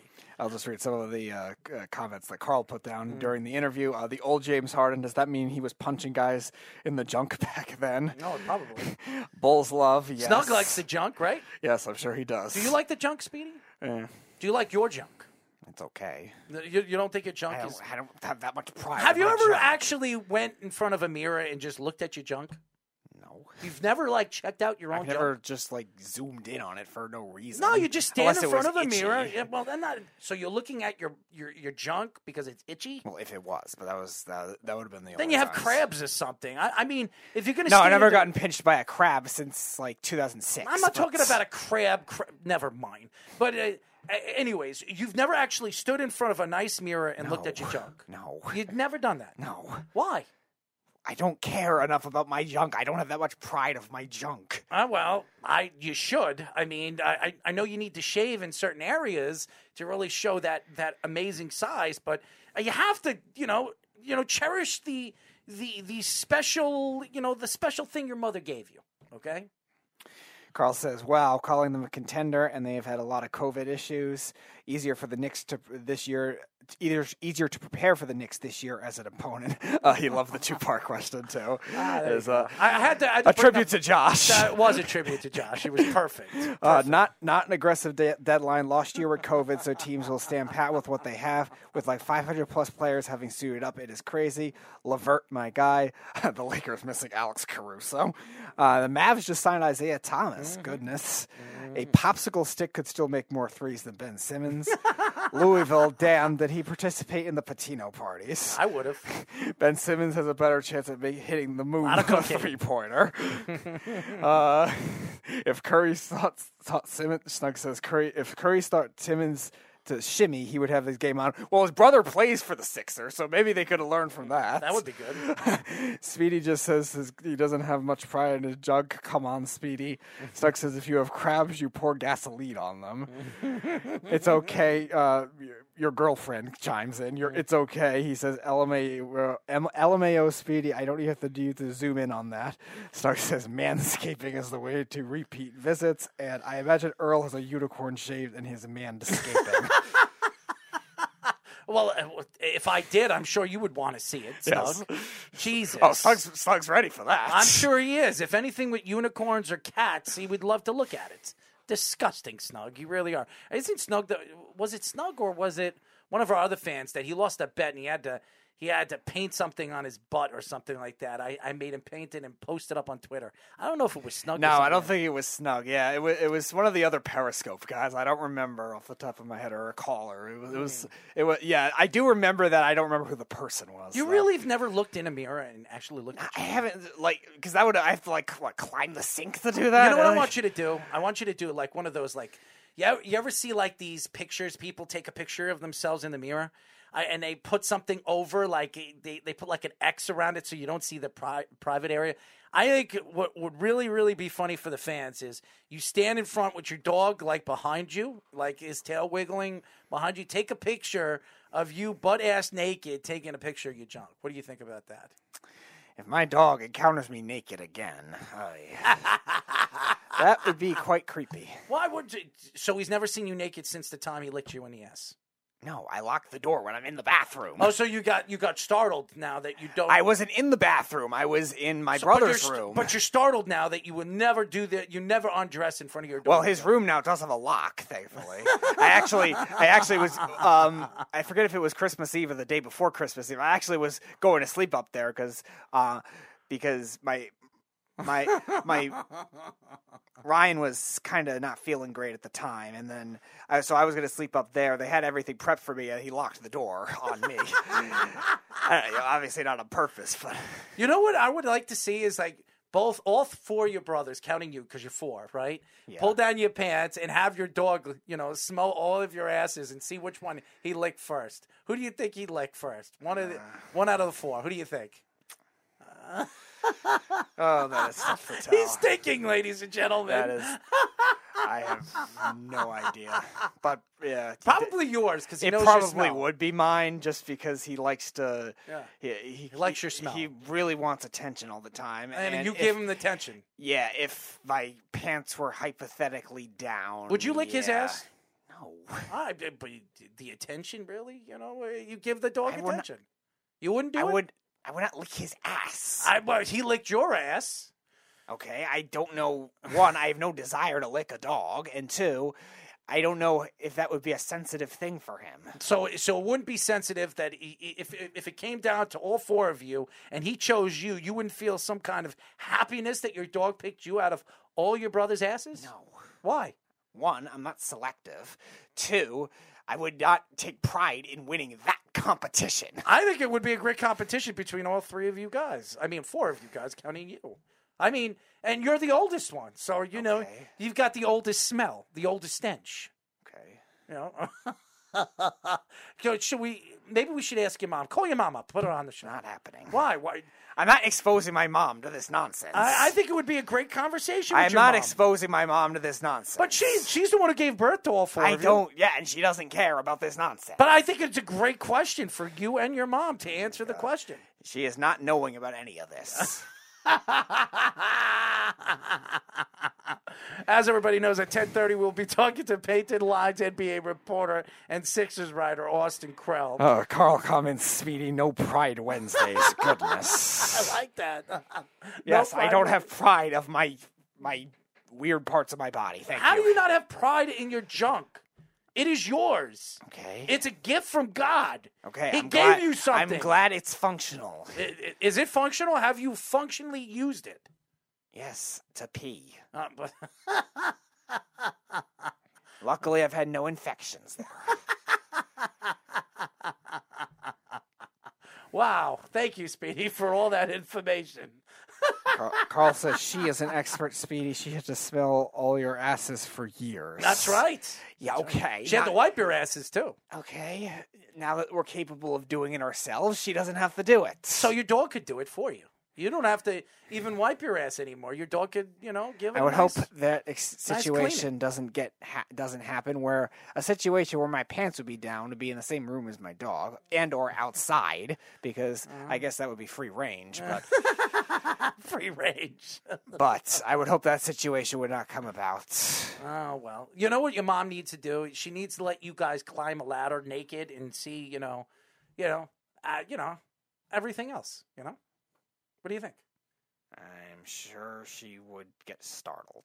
Well, I'm startled with you. Okay, I'm startled with this whole conversation. Well, anyways, uh, let, let's. We have a little bit more time. We have 15 more minutes before our second guest of our show. Uh, no Tyler Harrison. I'm sure everybody's jumping for joy. I wonder how Tyler would feel in this conversation. What do you think? Tyler. Oh, he'd be encouraging like you. Uh, well, but let me ask you a question. You think Tyler takes a picture of his junk? He likes taking pictures of himself. I wouldn't surprise me. Uh, You think he'd be taking pictures of his junk? I- like, if you were to choose between you and Tyler, who who would have the bigger junk? You or him? Now, just take a guess here. Probably him. You you think he has bigger junk than you? Probably him. Why? Why would you think that he has a bigger junk than you? Because mine's probably average. Average. So, uh, what makes you think that his isn't?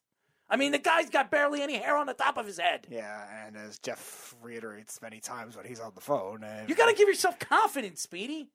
Confidence. What? So when I ask you a Again, question like that is that, not a competition. I don't care if I win. if I not. ask you a question like that, you should be answering me. I have the bigger junk. Yeah, Why would you ever put that's yourself down? taking too much pride in your junk. Eh, well, by the way, uh, Speedy at least lies, laughing my ass off. Carl says, better chance Tyler gaining hair with Rogaine or Ben Simmons hitting two threes in a season. Probably Ben Simmons. Uh, Slug also says, while I have never ever wondered if Tyler Speedy had the larger junk. That's a good question. I, yeah, I, and I I'll be wondering it for a while, Snug. I don't know if it would be wonder. I think there should be some kind of competition between you and him. I really do. I think it would be great for the show and and and getting a, a good answer from that. I mean, whenever I ask you a question like that from now on, give yourself some confidence. I do. You know, don't give Tyler all the credit. Tyler's sitting home, you know, trying to keep what's his the hair. big deal if he has bigger junk? It, it's a very big deal. It's a very, very big deal. You want a meaningless statistic. How could you say that your junk isn't bigger? And how could you say that you won't and you don't want your junk bigger than Tyler? Because it's a meaningless It, statistic. it's not meaningless. As long as it's functional, I don't care. Oh, how do you know it's functional when you haven't even used it? Because I haven't gotten an infection. Uh, well, so- Nor have had to cut hold on at second. time, so, so- because you haven't used it and you don't have an infection, it doesn't mean that it should be. That means it's active. It works No, fine. There's no not- medical no, issues. No, it's not active. That's all I care about. You have to. You got to use it for it to be active. Okay, just so you know. Yeah, it's not. It's not where I can't use it if I didn't want to. It's not diseased or anything like that. I didn't ask it if it was. Okay, disease. that's all I'm worried about. Uh, okay, you better be careful with your dog. You might get a disease from him Yeah, licking your I ass. know. Um, anyways, uh, getting back into some college football. yes, Carl. We're going to talk about your Michigan Wolverines, so you might want to stop stop making these comments to extend that conversation. Uh, these two big, these are really, really big games on Friday. They they really are, and I can't wait. The game that I really want to see is the Michigan Wolverines versus the Georgia uh, Bulldogs because I think whoever wins that game is going to win the national championship. Because I have a feeling that this Cincinnati team is going to play really, really hard against the Alabama Crimson Tide. I, I really do believe it. And Alabama has deficiencies in their game. They're not as good as they've been the last couple of years. And defensively, as good as they've looked in certain aspects of their game in certain games this year, they're not as good as they have been over the years. So, I mean, Speedy, do you do you think there's a possibility that Cincinnati could shock the world and knock off the Alabama Crimson Tide? It would be very hard for them to knock it off. Could they play close? Yes. I think they could definitely win some matchups because Alabama secondaries had their issues this year, and Cincinnati has a nice group of wide receivers and a good variety of different types, too. Tight ends have always been their main focal point, but they have receiving depth that can make that kind of thing work. And also, Alabama over the years has had trouble with mobile quarterbacks. So if they game plan properly where they could get Desmond Ridder rolling out a lot, away from that defensive line, then they can make that kind of thing work where they could be the more creative team in that sense. And Alabama also now having a lot of receivers out with COVID. They had uh, they had an injury with the Jameson Williams in their in the SEC title game. They still were able to overcome and win against Georgia, but how much how healthy will they be if they end up playing? And Jameson Williams is their best wide receiver and is going to be a, potentially a draft pick this year. So will that kind of thing factor into an Alabama matchup where they're kind of shorthanded in certain ways, and they've kind of been that way this year. Not necessarily talent wise, because they always have an abundance of talent, but their strengths are in a lot of the same areas. So if Cincinnati can outcoach them and be creative and see something they haven't seen yet, where the lack of, lack of familiarity could be on their side, they could definitely keep it close. Will they actually win the game? It would take a lot in order for that to happen. Maybe more injuries to come into Alabama. Maybe if more guys are out with COVID with that, it would really take a, a tough one for actually win. Now, I do agree with you that Georgia or Michigan could, because Michigan, I think, is an interesting one because if them and Georgia have very similar strengths. So if they could beat Georgia at their own game, it'll be interesting to see uh, Alabama and Georgia playing close. And also with the with the tragedies that went on in Michigan, it seemed mm-hmm. like they were playing very inspired for a while. The way yep. they played against Ohio State, mm-hmm. they had a mm-hmm. blowout win the next week in the Big Ten championship game. Maybe it's a team of destiny type thing for Michigan. They knock off Georgia, who's a consensus number one or number two team to a lot of people. Mm-hmm. historically good defense, and they play strength on strength with that kind of thing. It'll prove a lot about Michigan where they're at. So I actually can see that kind of thing if Michigan knocks off Georgia. I don't think they will, but I think if they do, you could it'll prove a lot about them. So you're predicting it's Alabama Georgia in the national championship. I do, and I think I think Georgia would get revenge in that case because I don't think Alabama beats them twice. You know, it's so interesting because you know names like uh, and I we we've been talking about crazy names in college football. Kool Aid McKinstry. I mean, yes. Who who doesn't have a better name than that? Yep. I mean, and obviously uh, Jameson Williams and, and John Metchie. Uh, there are a lot of good players in this ga- this game coming up against the Cincinnati team with Riddle.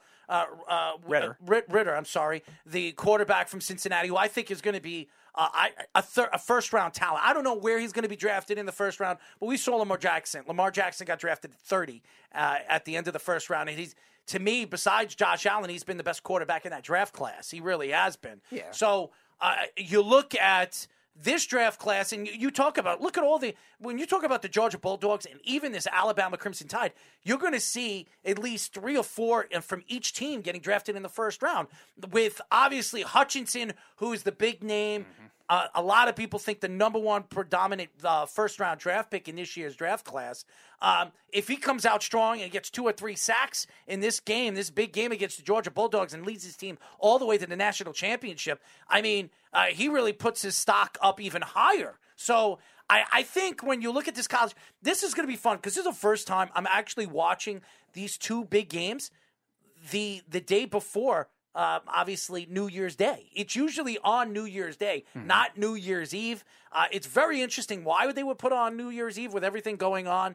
Uh, I guess because they think people are going to be home with COVID nineteen, so it, it's a good way of just getting people more involved to watch college football. It might be a big day to watch mm-hmm. college football. Yeah, it's their it's their highlight. Like the NBA has the Christmas, the NFL has the Thanksgiving. Well, college football is Thanksgiving too, because that's when a lot of it's usually are, it's but, usually yeah. every year it's it's New Year's Day. Mm-hmm. It's not New Year's Eve, and I think it has a lot to do with the COVID nineteen situation. I think that's what college college football is trying to do is trying to keep people home, sitting home and watching the football games on New Year's Eve instead of New Year's Day. So I, I think that you, you talk about Bryce Young. There's a lot of stars in these games, and a, a lot Oh, of guys that really are going to stick out in these uh, in these uh, these four teams in these two games.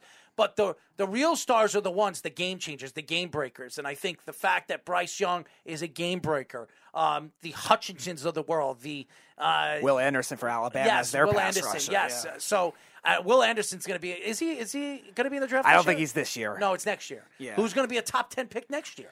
So I, I But he, mean, in, in Heisman rankings, he was in the top 10, as was the interior defensive tackle uh, Jordan Davis for Georgia, was also in that mix, too. So Mm-hmm. there's a lot of good defensive players in this in this group of games, and it'll always be interesting in terms of team 15. defense. I didn't know he had 15 and a half sacks this Yeah. year. Wow. Yeah, he was he was monstrous. Uh, his run defense. Say that again, monstrous. Yeah, monstrous. How about this? Is your junk monstrous? Uh, uh, Say it, monstrous. Monstrous. Okay, so we're gonna we're gonna name your junk monster. Okay, Sure. Can we can we name a monster? Congratulations. All right, junk say it. Say it. Say it. Monstrous. Monstrous. Uh, is your junk monstrous? monstrous. Okay, say it with some enthusiasm. I don't have that much enthusiasm about my junk. How, well, you. I like the word monstrous. That's right. fine. All right, so could your junk be monstrous? Comparatively, no, but No, what do you mean? You just I just told you you cannot sit here right next to Tyler every single show for now on Wednesdays and Thursdays and and, and let him think that he's better than you at anything. So when I tell you how and what is your junk, give I will pick word. my battles. I'm not gonna win. I don't care enough to win about my junk size. You should. You should. It's very important. Very important. All right. Well, if you have a battle of junk size at any point, Very important. Then you can take pride in it, Snug, all the fans that are listening to us right now, uh, if you if you really believe in how important your junk size is, please post it all over social media and ask everybody uh, if it was down to any parts of your body on what you want to be bigger. What body part would you want to be bigger? And I will tell you this I would say 98.9% of the guys will tell you they're junk. Okay? So, when we sit next to Tyler, what are we going to call your junk? monstrous. That's right. Monstrous Junk by Speedy Petey. Uh, yeah, Carl. I'm trying to. I'm trying to talk about your Michigan Wolverines. We're back to my junk again. Uh, Speedy has spent no time with locker room talk. Dang. I'll post my biggest cupcake size. That that's that's good. I, I didn't get any cupcakes or gifts this Christmas, Snuggy Wuggy. I do have a gift for you, Snug. I I, I, I have something for you. But uh, yes, I, I definitely got to send it. A You know- snug gift. Yeah, wow. that's not good. I, I had one from last year. I never sent it to him, by the way. I I, I, felt. What are you gonna? bad. What are you? What is it? With your shirts, you're gonna make. no, you're no make shirt. something like no his. shirt. I had something else for him. Oh, I actually never sent it to him, so I'm Mm-hmm. sure he's pissed off at me. So he never sent me a gift like he usually does. so uh, shirts that I never wear, by the way. My, but Brittany likes to wear them. She's a big fan of your shirts, Doug. Uh, I'm not because yeah, pink and weird colors and rainbows and stuff like that. I don't understand it, Speedy. I think Speedy would love a rainbow on his shirt. Speedy, yeah, they're fine. I how mean, about I'm- unicorns? I'm, eh, okay. How about a how about a you know a picture of you like in a cartoon character, uh, you know, hanging from the rafters in your underwear and your dog licking your ass? What do you think? I You would wouldn't not, like that? I would not put that on a shirt. Why not? I would not wear that proudly. I would wear it proudly. Okay. Uh, Carl says next uh, Errol next year produce all access passes during Speedy's holiday season. I definitely have to. Monstrous. Like says, you wear the unicorn to the gym, you know what you do. Carl says three part miniseries. That's that. That would be a three-part miniseries. It would be an interesting miniseries with you in it, especially with your dog, your family, and Tyler Harrison, the bald, uh, the bald ass wonder. I haven't heard Jeff. Jeff's probably hiding behind somewhere. I mean, uh, He's usually, probably still in Rhode Island, I would imagine. No, he's not. He's oh, he's not? No, there was something going on uh, that he had to fly back, and that's why that that Tyler Harrison and um, obviously uh, the Jeff fight never happened. Oh, that's right. That was supposed to be like three weeks ago. It never happened. I forgot about that completely. But that's not Jeff's fault. I blame Tyler for that. Because if Tyler really wanted it, uh, it would be, you know, it would have happened, no matter what. He was here for a week, week and a half. Uh, Tyler wanted no part of Jeff. I don't think. I really don't. Even though Jeff likes to brag about it. By the way, Jeff, uh, I'm down to three games catching up to you, buddy. And and I think this week, this is the week that we completely self destruct for you. And that's what we do. We demolish you this week and take over the lead. How many weeks we have left? Two. Uh, right? well, two regular season, and then we'll Yes. get, we could do we could do it into the playoffs too. That's right. Two weeks. So- I got two more weeks to catch up to Jeff, and I'm three behind him. I'm going to catch him. I'm going to catch him. I'm to beat him. Uh, Snuck says, I'm in for Speedy's holiday extravaganza. I am too. Carl says, Jeff is working a parlay, and Tyler balked on that fight. he did bulk in that fight. Oh man, what what a week! I mean, seriously, of just craziness. Not only with the holidays, and and we're not even done. We have New Year's Eve right around the corner, and uh, Speedy is going to be trying on his uh, New Year's underwear that his mom bought him for Christmas. Right? Right? I already, I'm already wearing it. So I, no, no, no. But you got to wear. I, I like, tried them on yesterday. To, do they fit? Yeah. Are they like tidy whities? No. What are they? What are they like? Boxer briefs. Boxer briefs? You like boxer briefs? Do you like them when they squeeze the inner thigh? What do you What do you like about boxer briefs? They're not too tight. They're not too. Hold on one second. So you don't wear boxer briefs that are tight around your legs? Not really. So it's uh, they're loose. They're in between.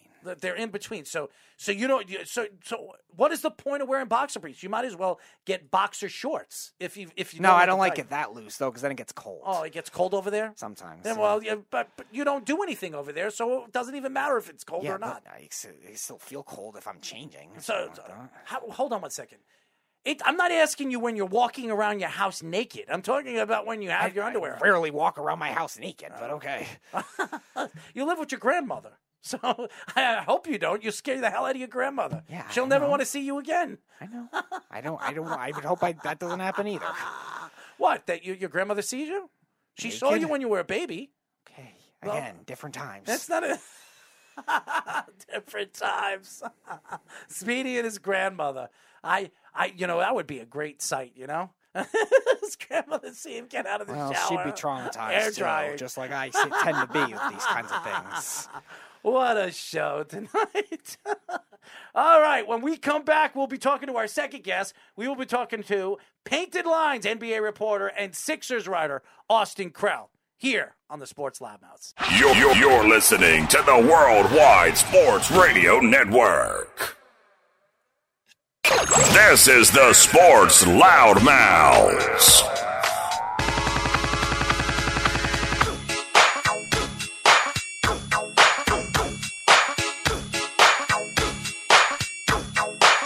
We are back, ladies and gentlemen. We are the Sports House. I'm your host, Errol Marks. My co-host, Speedy, no underwear, Petey. Remember, you can call us at 631-672-3108. You can go to our website at www.worldwidesportsradio.com. Download our app by going to iOS, WWSRN, or Android, Worldwide Sports Radio Network. Check out all our shows. Uh, we have shows all over the country. Great, great shows lined up throughout the week. Live shows. You can watch the replays, listen to the replays, the clips. Speedy works really, really hard on the clips. If you guys haven't checked out the full shows and all the different topics that we get into on the different shows that we have on our network and all the stories, we have a couple of interns that are fantastic writers. So definitely check it out if you haven't. And you, if you haven't checked out my new article about the Giants, very funny. Speedy was enjoying that, right? Speedy, you like that? Yes, I was. Uh, a little Grinch terms and stuff like that. You like that?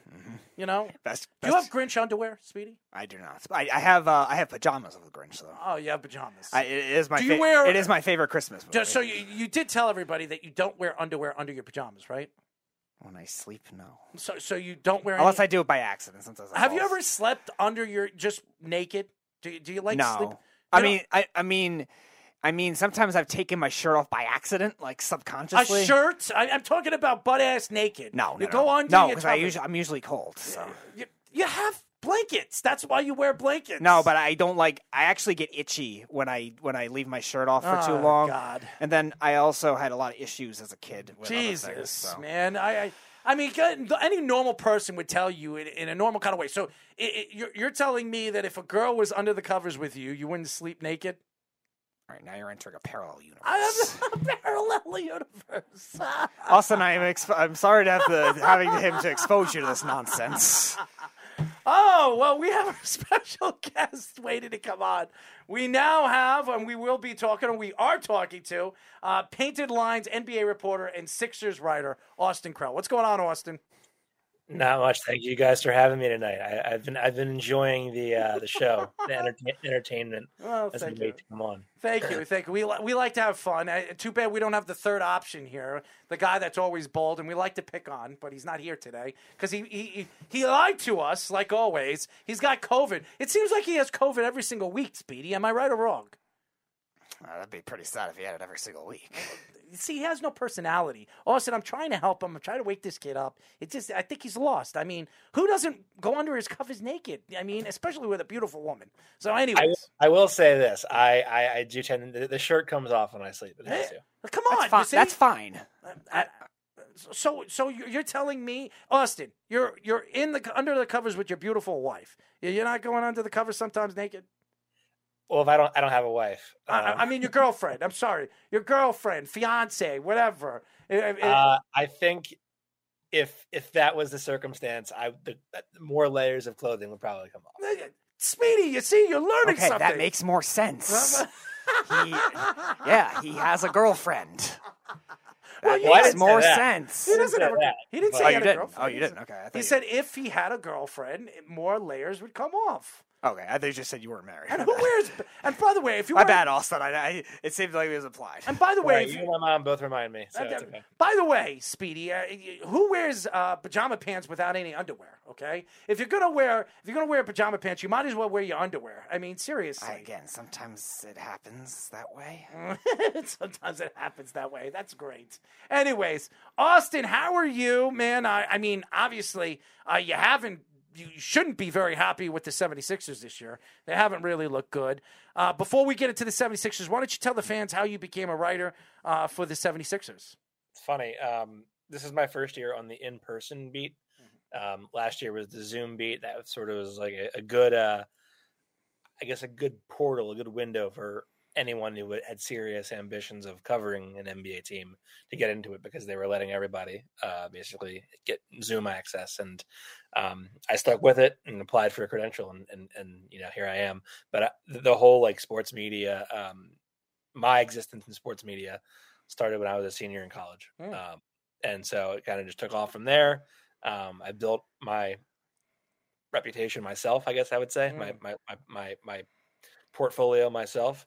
Um, so just sort of it's it's been something that's really uh, I guess defined me and kind of um, gave me a sense of like purpose. Mm, Well, I, I'll tell you this: uh, Speedy wasn't defined by his underwear. That's for damn sure. So that's for to damn not sure. be defined by my underwear. I, I, yeah, you should be. I mean, seriously, if you if you're letting your dog, you know, find and sniff I other didn't things. let. Uh, oh, Don't, so Austin, do not do not listen to him. He's twisting words. I'm not twisting It anything. was an As long as you don't rewear them over and over again without. It was an accident. it was an accident.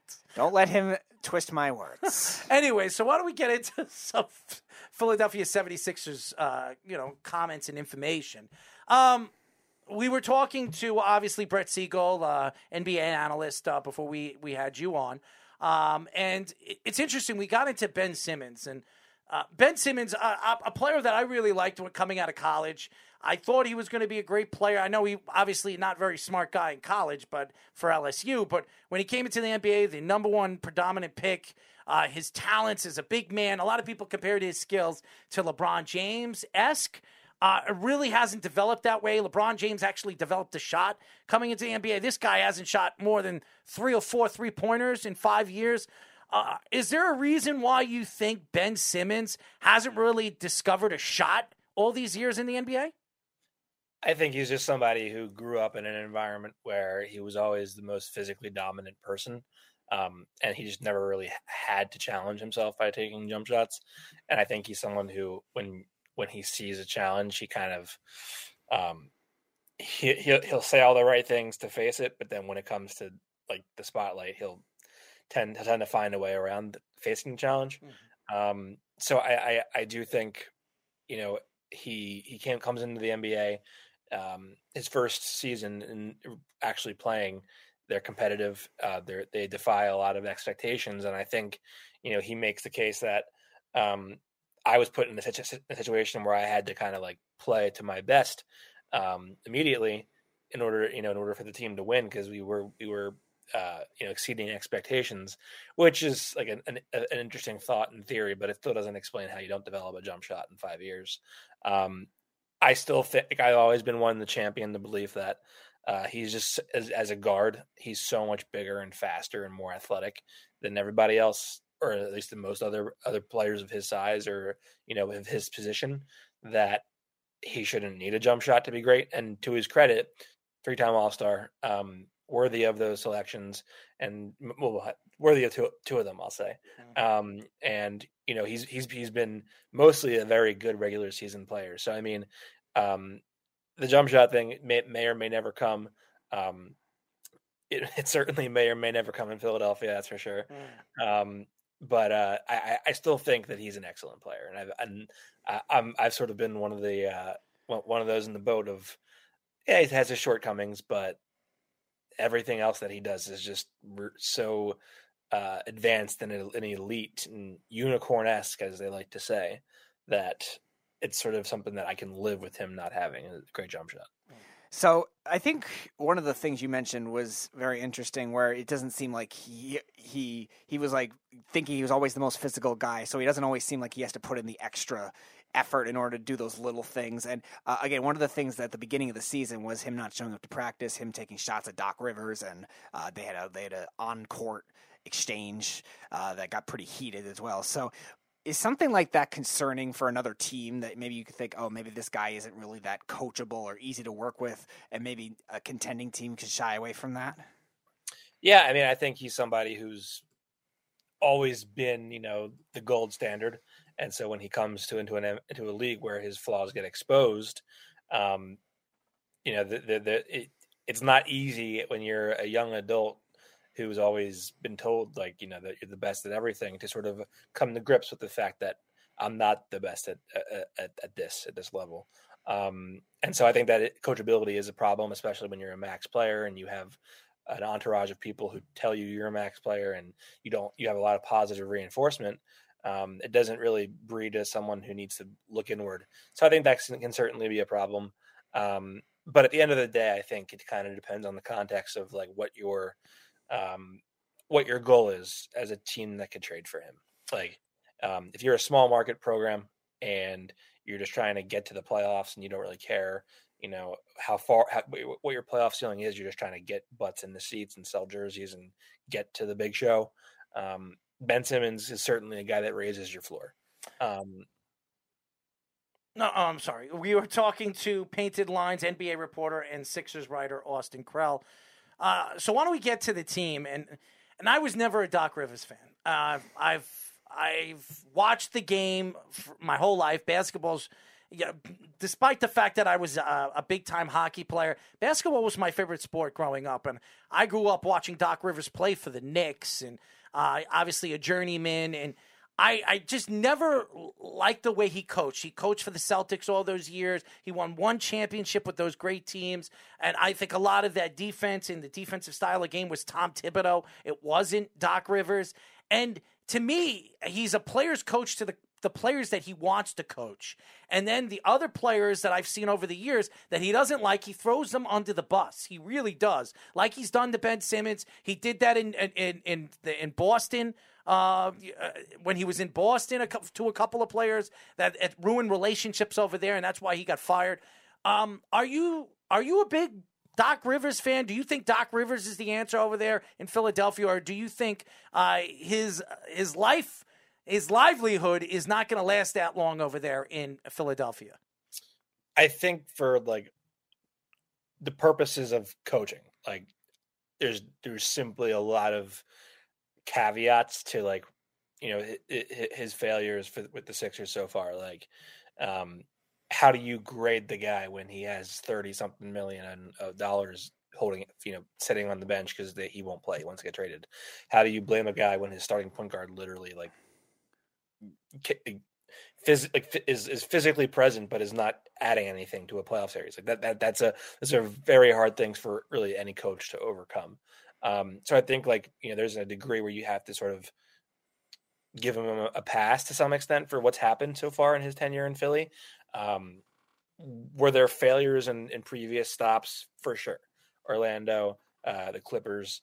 Um, those are, you know, they always came up short in LA. There were also, you know, notable that there were there were a bunch of playoff seasons where, you know, he had his one or two best players get injured for for an entirety of a postseason. So there there are things there that I think sort of change the dynamic.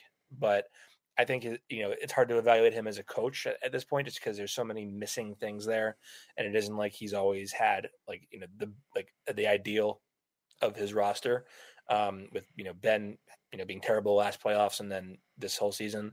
But I think in terms of the person, um, certainly does not give young guys much of a rope, which is a problem because he favors older guys who may not have as much to give as younger guys.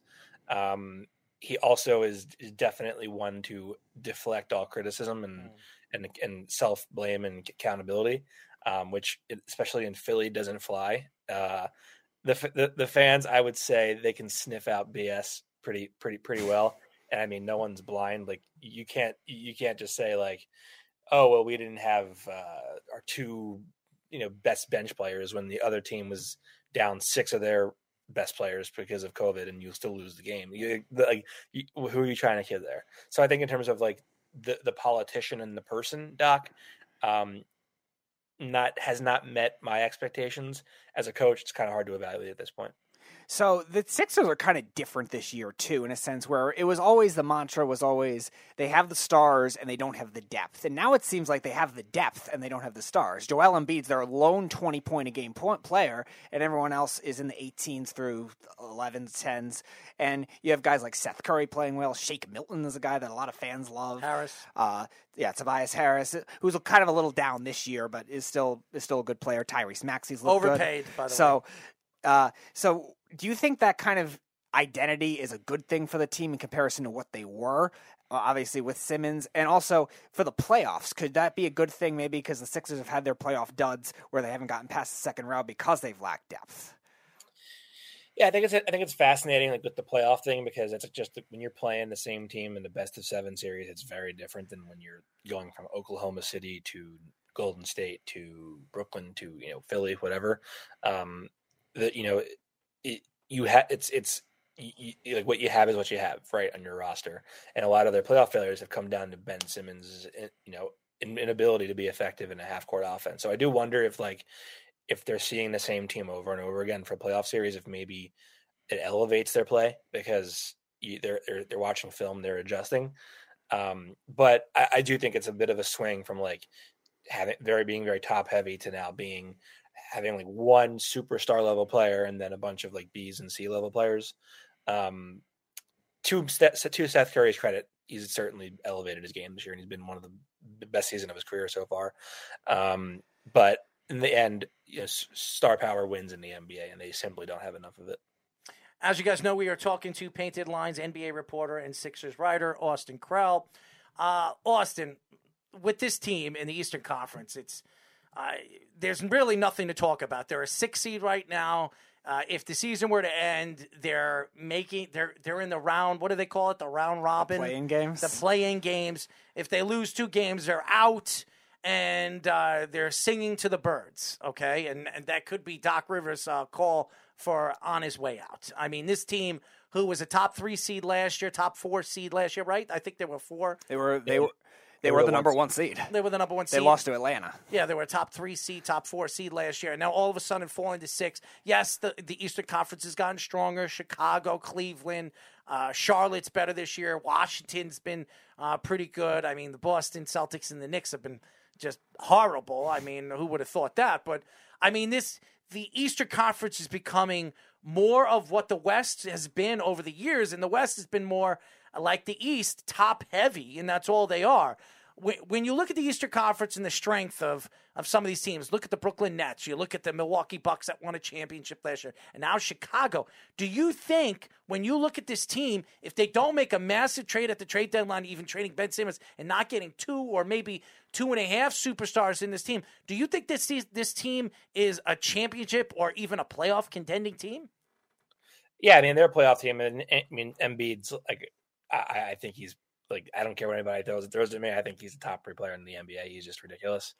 Um, so I think when you have a guy like Embiid, you're a playoff team for sure. Um, will they win around? It's anyone's best guess at this point. There's just so much left. I mean, there's over half a season left to play. Um, but I would certainly say that when you match them up against like a Brooklyn or a, or uh, a Milwaukee or uh, a Miami, I would even say those are going to be tough matchups where I just don't think they have enough in in in the in the in the gas tank to to pull that off. Um, they've already beaten the Bulls twice this year, so I mean, I think I would have a little more confidence in the series against the Bulls. I would still pick, probably pick Chicago, um, but even then, like I don't think Doc gets fired because you have all of this Simmons stuff hanging over you. And it's just like it's hard to justify like firing a guy when you have a, a, a star level player literally not playing for you.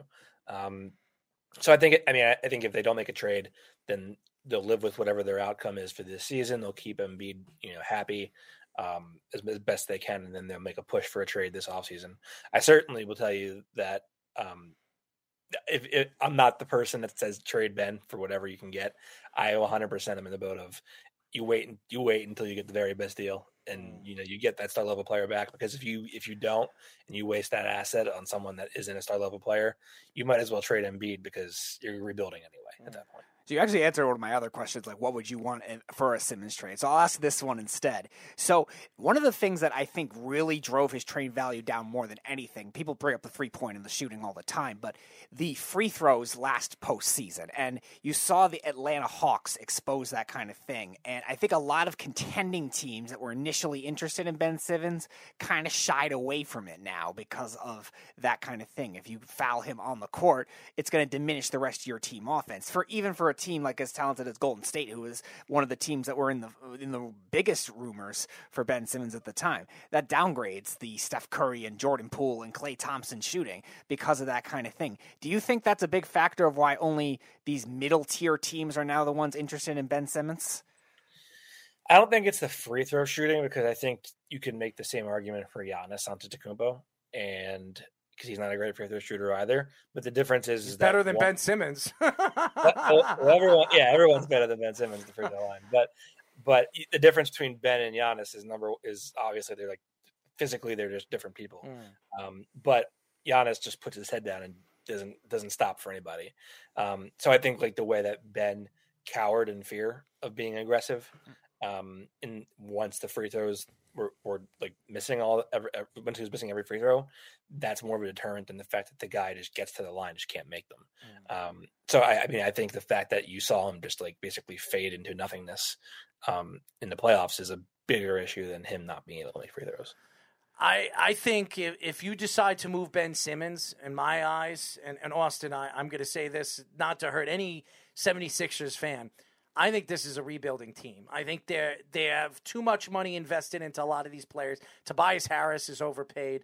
I love Joel Embiid. I think he's a great player, but you can get a lot back for Joel Embiid. You can you could get five first rounds or four first round draft picks for Joel. Uh, as good as Joel Embiid is, is he the cornerstone of a championship team? I don't know if he is. Is he durable I, enough to be that? I don't know if he question. is. I think he. I think he's a great player. I think he's he could be a great number uh, an unbelievable number two player, like an Anthony Davis going to the Lakers. I think he's that type of player. And I don't even think he's Anthony Davis. I think Anthony Davis, when healthy, is a top five player in the league. But Joel Embiid, as good as he is, I don't know if even having him on the team or even adding another player or a superstar with him or a star with him, they're good enough to win. Uh, do you think that when you look at this, this whole Ben Simmons situation and Doc Rivers thing, do you think that the Philadelphia 76ers are thinking maybe it, it, if this year doesn't work out or next year doesn't work out, it's time to rebuild this team and trade away the pieces? No, I don't think that at all. I think I think I think they think that Joel is a top three player in the world, and I think you know I would. I mean, he, I, I, think he's absolutely better than Anthony Davis, no matter what. I think Anthony Davis is extremely soft, to be to be quite frank with you. Um, so you know, I, I, think you know Embiid's durability has been better this season. Um, he's definitely like he doesn't he's not that his shortcomings. I mean, he, he's not perfect, but I think he's certainly like one of the three most dominant players in the league. Um, and he's still 27, 28, and you don't you don't just like trade him away if, if you know if this Ben Simmons thing uh, doesn't go great. I mean, I think you you look at the big picture here, and you have two and change left years in Tobias Harris's contract. Maybe a year from now, that becomes something that a team with that with a lot of salary cap or a lot of salary space and you know looking for picks will take on if you give them a first round or two, and then suddenly you open up a max slot for Tobias Harris, um, and then you know um, you know whatever you get in the Ben trade. I mean, I think it's certainly workable. Um, in the short term, it's pretty ugly, but in in in the long term, I think if you you know if you if you put in the proper patience into it, it's certainly something that you can recover. You also have to match the contract, Austin. I mean, uh, you you look at a guy like um, uh, Ben Simmons. I mean, he's making what 160, 170 million dollars. He's got a lot of money left on that contract. You with the NBA, you have to match that contract. So you got to take a lot of big contracts on uh, to send Ben Simmons away. And Ben Simmons already doesn't want to be there. I, I mean, you're not going to get a superstar. I, I just I can't see a team be willing to give away a superstar knowing all this stuff that's going on on and off the court with Ben Simmons with his coach. I don't know who's going to offer them as many pieces that they think they're going to get knowing that he's had problems on and off the court. Well, I think that's why you wait until a team also has problems with their players. Like look at the Celtics. Uh, they're falling apart and like I think it's pretty obvious they're going to have to trade one of their two wings right now. You know, eventually. Mm-hmm. I'm not a big proponent of trading guys within the division, but I mean, hey, if you're looking for a defensive wing to bolster to bolster your, you know, what you have there, and then also be and someone who's a better facilitator, hey, that's a workable deal. Um, it's you know, especially if Boston believes we can't have both. We need to. I don't know if Boston thinks Ben Simmons is the answer. That's that's the problem. Well, I think I think it might just be like a matter of. I got you. like, like, like, do you like, look at look at our look, look at the menu of options, which right. is the best. Right. I got you. So, uh, besides Ben Simmons, so let's say, regardless of what happens with him, if they trade him or not, is there any other trade deadline targets that you think the Sixers should pursue and why? So, I think one thing they should be looking at is like just role players that can just shoot and won't stop shooting no matter what. Um, a lot of their problems have come with like the double teaming of, of Joel Embiid and like the spacing they have on the floor because like they have Danny Green who's been very who's, I think has been underrated for them.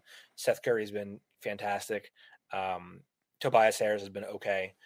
Uh, and Matisse Thybulle's been a non-factor on offense. You need shooters in that offense to really, you know, uh, make defenses sweat the decision of do I double late or do I stay with my guy?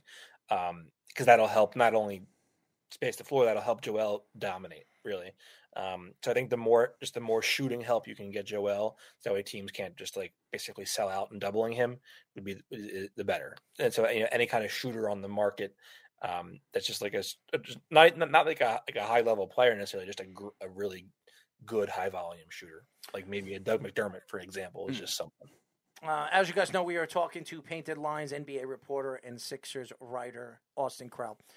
Uh, last question for me, Austin. If you look at the NBA this year, and I think Kevin Durant, to me, is predominantly the MVP of the league. I think he's been sensational, really, uh, with this with this Brooklyn Nets team, and now they're getting stronger with Kyrie Irving coming back. Probably, uh, I mean, Eastern Conference is better than it's been in a very long time. Since then, the 90s with the Knicks and the Miami Heat and the Boston Celtics. Uh, I mean, those were the times where the uh, the Indianapolis, the Indiana Pacers, Hornets, you know, the Hornets. I mean, those teams dominant Eastern Conference. Orlando, the way it is. Yeah. Yes, you don't have to name teams. We got it.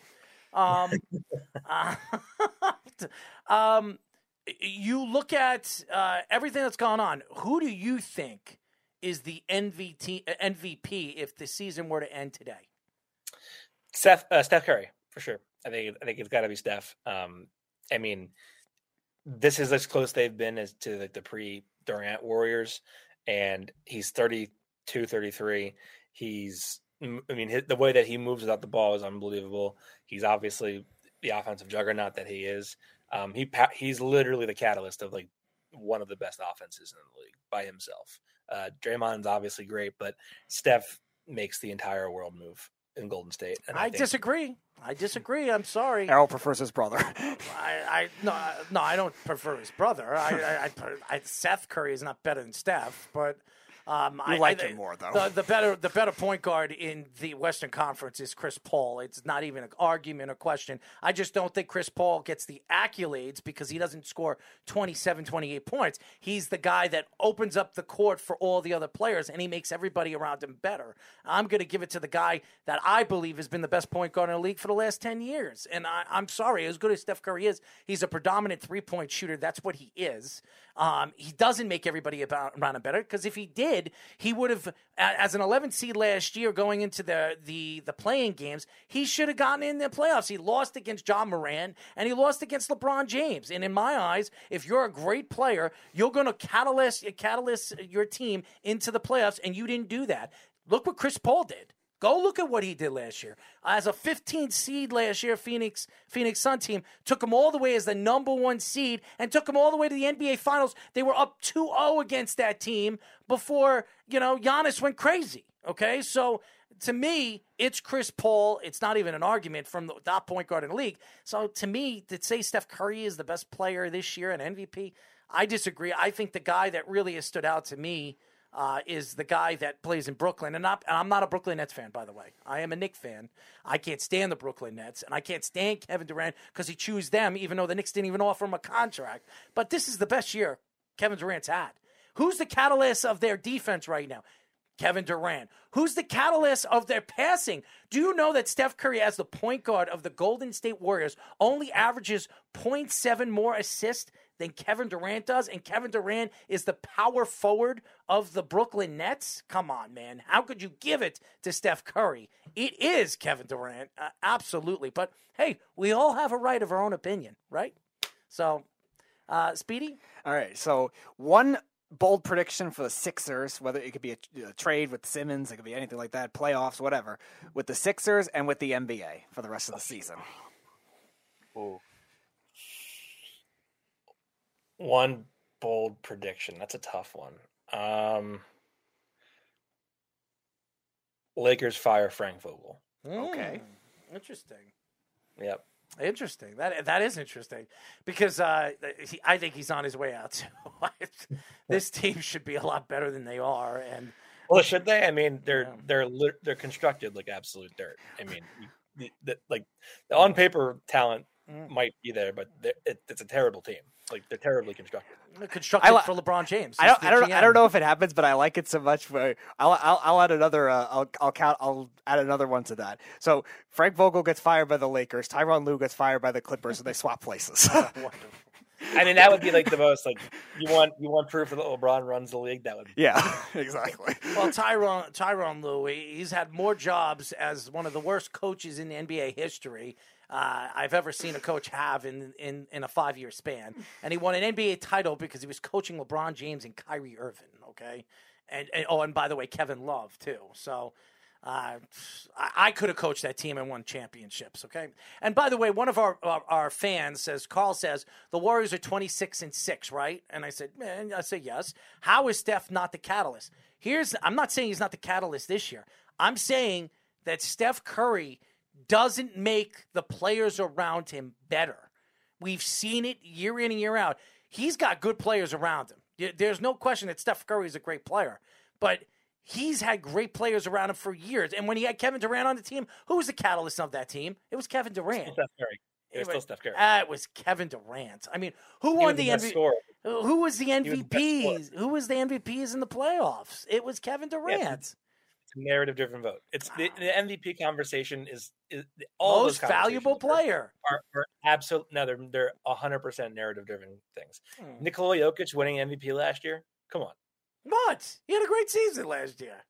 Yeah, he wasn't the best player in the NBA last year. Uh, statistics he averaged a near triple double. That's pretty hard to do. The NBA, uh, we know what? this. We know this uh, like everything, and you know this, uh, Austin. Uh, in the, in the whole run, it's not about the most quote unquote valuable player to your team because the most valuable player to their team last year was Chris Paul, and he wasn't even looked at as a top five vote getter for MVP. And by the way, the NBA need to they, they really need to shrink wrap this and put this in their damn mind. When a player turns a 14th seed, 15th seed to the number one seed all the way to the finals, he should be an MVP catalyst, an MVP prospect for a top five player. It's most it's the was the most ridiculous thing. I was so upset. And, and Steph Curry was a top two, but by the way, couldn't even get his team in the playoffs. So I as good as he is, I'm not taking a shot at who Steph Curry is as a player. He doesn't make anybody around him better. Okay, that's just my opinion. He doesn't win championships alone, and and and that to me, Kevin Durant can. Kevin Durant practically put the Brooklyn Nets on his shoulders and almost knocked off the team that won the championship last year. I mean, wouldn't it? it it's kind of hard to, to, to for me to accept or not accept, but I guess agree I with that argument. I know. because I love it. Andre Iguodala literally won Finals MVP Mm. playing next to Steph Curry.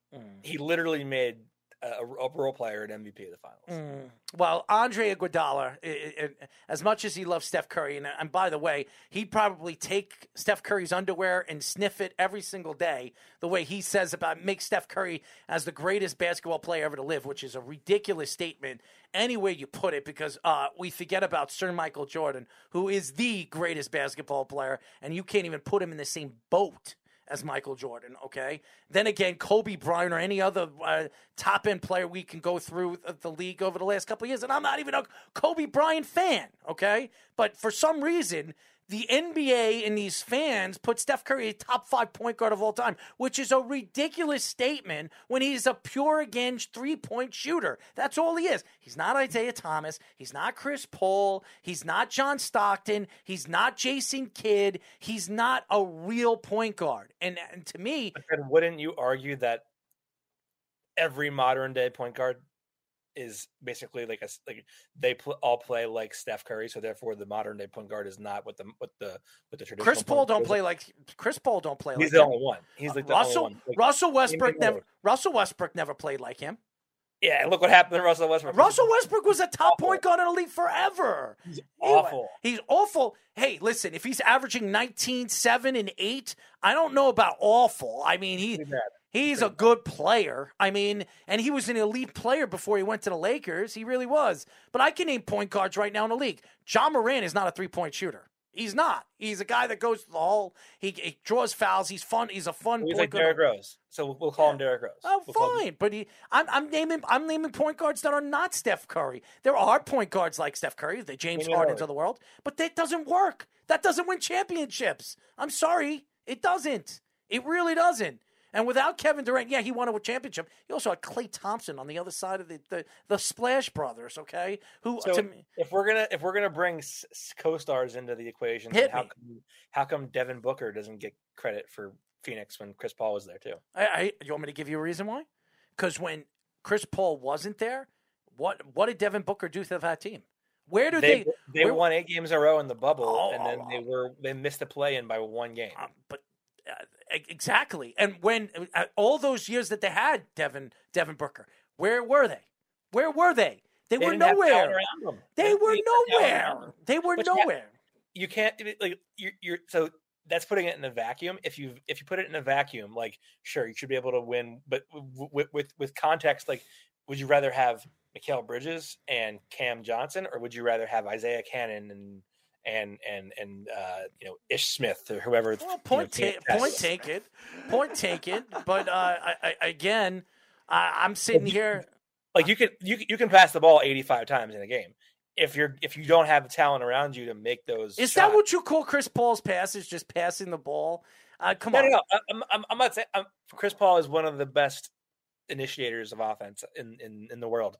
But uh, by the same token, if we're gonna say like like like this guy makes guys better, this guy doesn't make guys better. do we- Honestly, honestly, how do we- Austin. how do we honestly, quantify that though? But- but honestly, do we- honestly, I'm going to ask you a question, and this is this is you're a 76ers fan, okay? I obviously know you're a 76ers fan. Who would you rather on your team right now to help you win a title that is going to make Joel Embiid the superstar he is? Steph Curry or Chris Paul? Honest to God, who would you Curry, want? 100%. Steph Curry? Well, you're not winning a championship with Steph Curry. I'm just letting you know that. Guarantee it. You have a better chance of winning a championship with Chris Paul. And you're going to say, well, Chris Paul never won a championship. Absolutely right. Chris Paul is playing with one of the youngest teams in the NBA, and it took him all the way to the finals. Do you think Steph Curry would have done that last year? Don't tell me you think he would have because he Would- wouldn't have. do, I, do, do I think Steph would have taken To the, them to the finals and as a number one seed. Oh, absolutely. Yeah. You're crazy. You're crazy. I'm, I'm, I'm just telling you, you're crazy. You're, you're telling me that you don't think a backcourt of Steph Curry, who was almost who was the, the third the third in third place for MVP last Yeah, year, Yep. with Devin Booker, Mhm. would not have taken that team to the finals. Did you see the team, the Steph Curry with Golden State Warriors with the Golden State Warriors last year? You're going to tell me that the Golden State Warriors weren't worthy enough to make the playoffs? They ha- they did not have guys around Steph that were conducive to winning that. Championship. listen, li- listen. I didn't say championship. They should have made the playoffs. They should have made the playoffs, and they didn't. Steph Curry couldn't win, and he couldn't make the big shot in the big part of the game, and that's why they didn't get into the playoffs. When when when you look at what Chris Paul did last year, when they needed him to make a bucket and a big bucket, it was him. It wasn't Devin Booker. It was him that made the So last year, last year the Warriors shot like 36, 37 percent from three last year. Mhm. So Mhm. that's like top ten ish in Mhm. the NBA. Yep.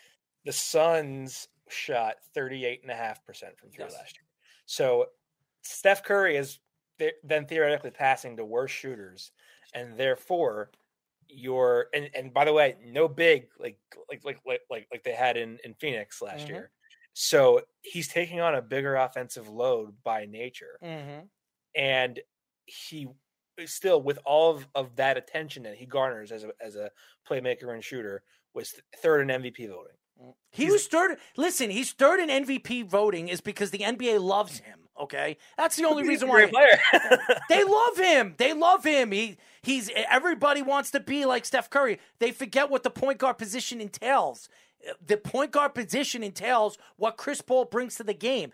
Defense, something that Chris uh, Steph Curry does not play at, at, at the top level. He uh, Chris Paul is. He's an all-world defensive player. He he does not use the he doesn't use his players to make his his team better. He he is the player. And then he he has to score 28 29 points to be the superstar. And honestly, that to me doesn't make the team better. He's a great offensive player, three point shooter. He he he demands the ball. Chris Paul don't doesn't have to demand the ball to be dominant and a dominant force, and that's what I want on my team. And if you're going to tell me that if you had Chris Paul on your 76ers, you would rather Steph Curry, I'm telling you right now, I promise you, if Chris Paul was on your team right now with Joel Embiid, you would have a much better record than Steph Curry. I can guarantee it. I I, I will put money on it. Go look at OKC when when when Chris Paul went over there. That team was horrible. An absolute horrible, They horrible had team. Shai Alexander. They had Horrible. They had that, that Oklahoma City team was not terrible. They were had, horrible. they had very fun, they had they had Gallinari. Oh my They God, Danilo Gallinari. Oh, had SGA. Oh, They oh, had- SGA? Are you had Nerlens kidding me? They had Lu Dort. They had Chris Paul. That's a very solid supporting cast. Are you they, kidding me? Did, did they surprise? They surprise everybody? Sure, they surprised everybody. That's Mm. that, that, that's for sure. Yeah. But, but to say that Chris Paul, That was the Charlotte Hornets, okay? All right? You put Chris a on the Charlotte Hornets. That's what you did, okay? That team was horrible. I watched those games. I was like, every time Chris Paul touched the ball, I was like, oh, they get Chris, Chris- Paul. Every time they came down the court, it was Chris Paul. Chris Paul would play almost every single game, almost 48 minutes. He so then played. why didn't they get further playoffs then? Why? Because their team stinks. It But if was just Chris Paul. catalyst, They should have gotten there. All you had to do was double team Chris Paul, which teams figured out. But then the same thing goes for Steph Curry, oh God, right? I mean, does it not? Steph Steph Curry has a better all around cast. He does. Steph Curry is a better all around player by, I would estimate, three No way. countries. No way. No way. No way. Because Steph Curry is not a defensive player.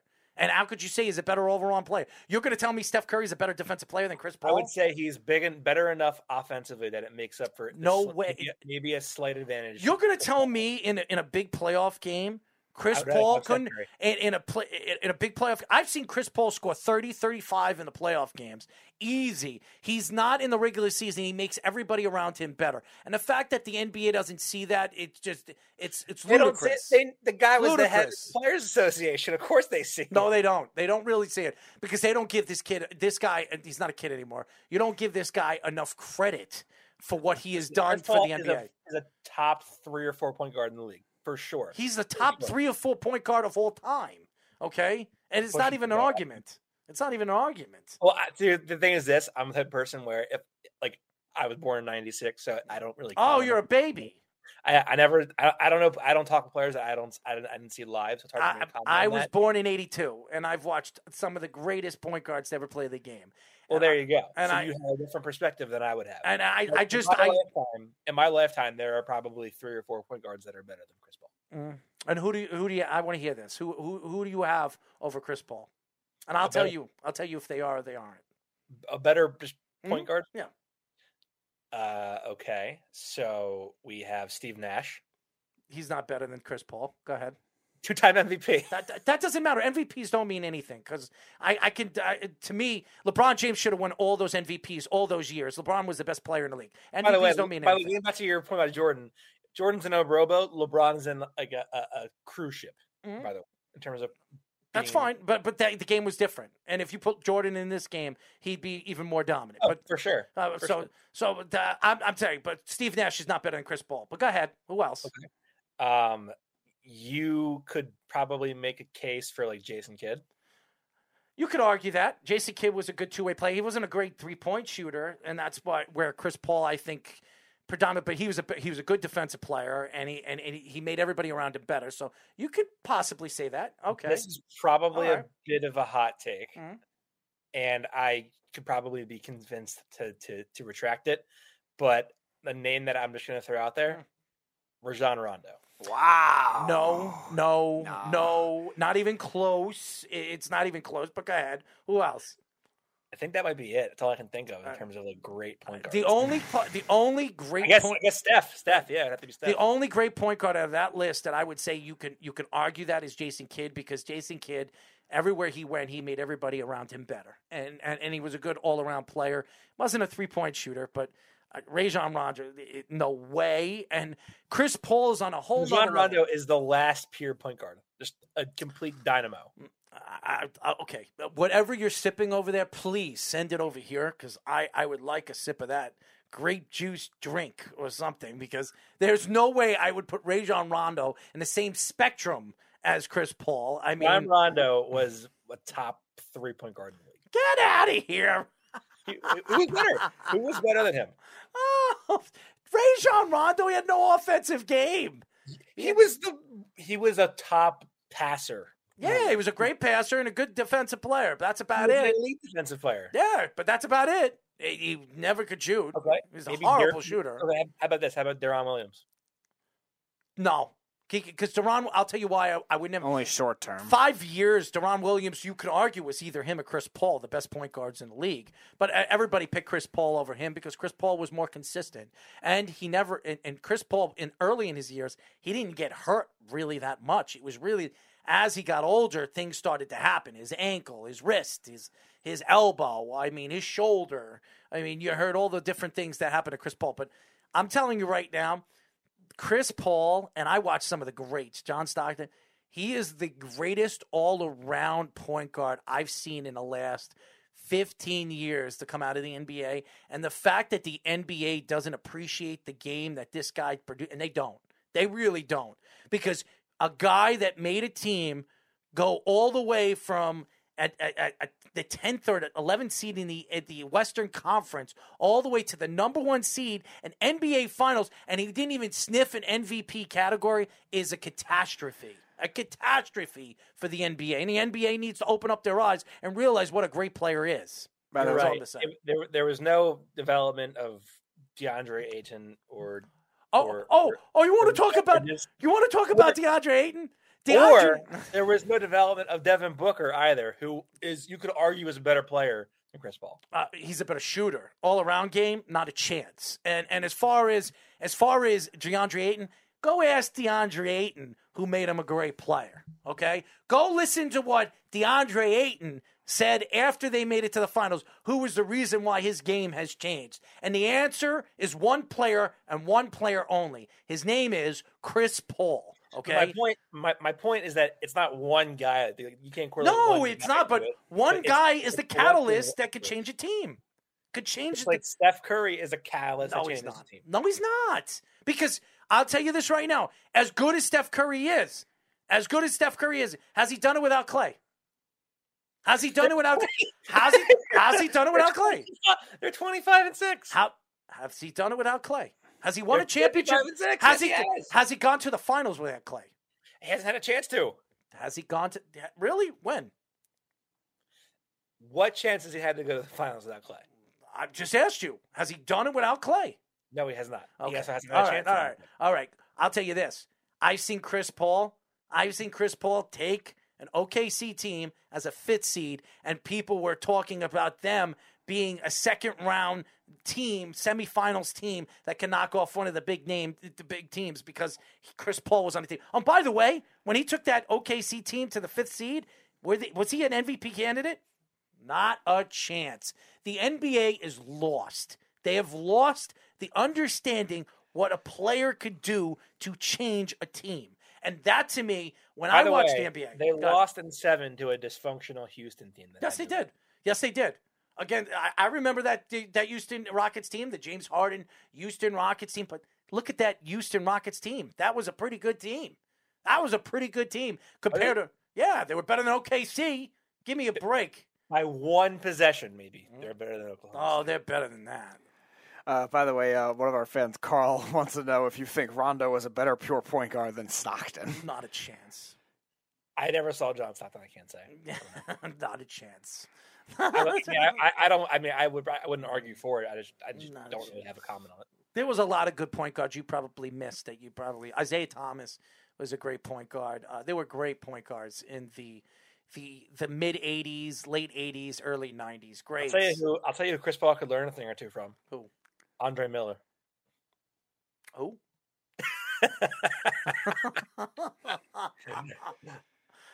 You, you do, if you- if you don't know Andre Miller, you don't know a prime point guard. I'm guard. kidding with you. One, I made. I said what? And, and and by the way, I can name a bunch of point guards that I would take over Rajon Rondo. Do you re- remember Tim Hardaway? Okay. Uh, I don't remember Tim Hardaway. I was too young. Oh, I'm sorry. Tim Hardaway would have dominated practically every single one of Was he these a point guards. or a shooting league. guard? He was a point guard. He was a point guard. Point guard on Miami. Then is James Harden a point guard? And Golden State, by the way, he played for. He came in for Golden. Oh, I'm sorry. Is James Harden a point guard? Uh no, he's a he's a two. I think that's what Steph Curry is too. I think they're twos.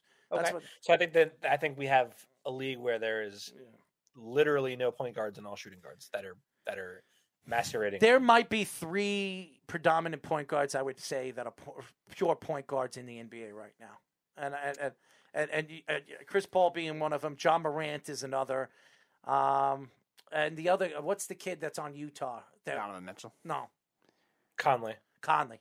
Yep, Conley is the other one. I think. I would also say Ben Simmons. Well.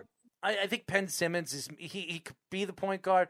I think he's more of a three or a four. That's what I think he is. He could play. He's LeBron. He he could play the what do we call it? The point four. That's what he is. forward, yeah. That's what he is. Point wing, Yeah, yeah. that's what he is. Yeah, eh, eh, The problem with him is he can't shoot the three, and he, he's a terrible free throw shooter. He'll, he'll become a great three point shooter once he leaves Philadelphia. I think so too. And I said that to Jeff, who can't stand him. By the way, best point guard in the league is Immanuel. Shut up, Jeff. You idiot. so stupid. If, if Jeff, if Jeff, uh, if Jeff, stupid.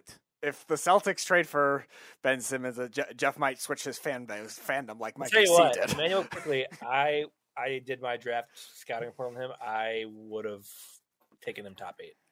Yeah, he's he's been very very good for the Knicks. I think the Knicks need to use him more. I, I they're not using him right, and they need to use him more. They got they got to fire Thibodeau. So I don't know about firing him, but uh, they need to wait. They, they need to. He's he's gonna blow a gasket. Looks you like see that so. game tonight? They had the wor- most bizarre plus minus box score. Yeah. The starters were like negative twenty each, and the bench was plus thirty. That's because Julius. He's actually using the bench though more than he used to, where he was wearing them out. Julius Randle is is I call him the bricklayer airball king. Okay, Uh, I don't know. Ben Simmons might have a word with that. I mean that guy. That, that guy. I, I, every game he has like two or three airballs. Okay, Would you rather have Would you rather have him or Jayson Tatum? who? Jayson Tatum or Julius Randle? Jayson Tatum. Jayson Tatum. I don't think Absolutely. so. I take Jayson Tatum. Absolutely. I don't think Speedy? Jayson Tatum's very good. Jayson Tatum. Or I would take Randle? J- I would take Jayson Tatum. Jayson Tatum. I would take Jayson Tatum. I, I, I I'm down on both players comparatively, but Yeah, Jayson Tatum. I think that has a lot to do with the Olympics. It's hurt Jayson Tatum, But I think Jason But he's been really is taking- streaky this year too, Jayson Tatum. so- sidestep threes that have no chance of going in have also hurt Jayson Tatum. yeah, I, I but I like Jayson Tatum, and I think Jayson Tatum has a, a good future. I just don't know if it's going to be with the Celtics. That's Would all. you rather? Would you rather have Jaylen Brown or Jayson Tatum? Um, Ooh. this year, Jaylen Brown. Um, all around, I'm taking Jayson Tatum because of his size and his athletic ability. Uh, I was never a Jaylen Brown fan, but this year, Jaylen Brown's been better. So I think I think the better all around player is Jaylen Brown. Yeah, I- I think it would depend on what I would need for a team. Like if I need more of the defensive type, I'd probably say Brown. It, it depends on who the rest of the supporting cast. Because Tatum, I don't think is as good of a defensive player overall. I think he was more of a system fit with Brad Stevens more than anything else. Here, here's one for Knicks fans because I don't I don't really know many Knicks fans. Um, well, you know one right now. Actually, mostly two. because people don't like the Knicks; they are embarrassed by the Knicks. Mm, thank you. So, Mm, thank you. um, would you rather have Kevin Knox Hmm? Or Frank Ntilikina? Nilakina.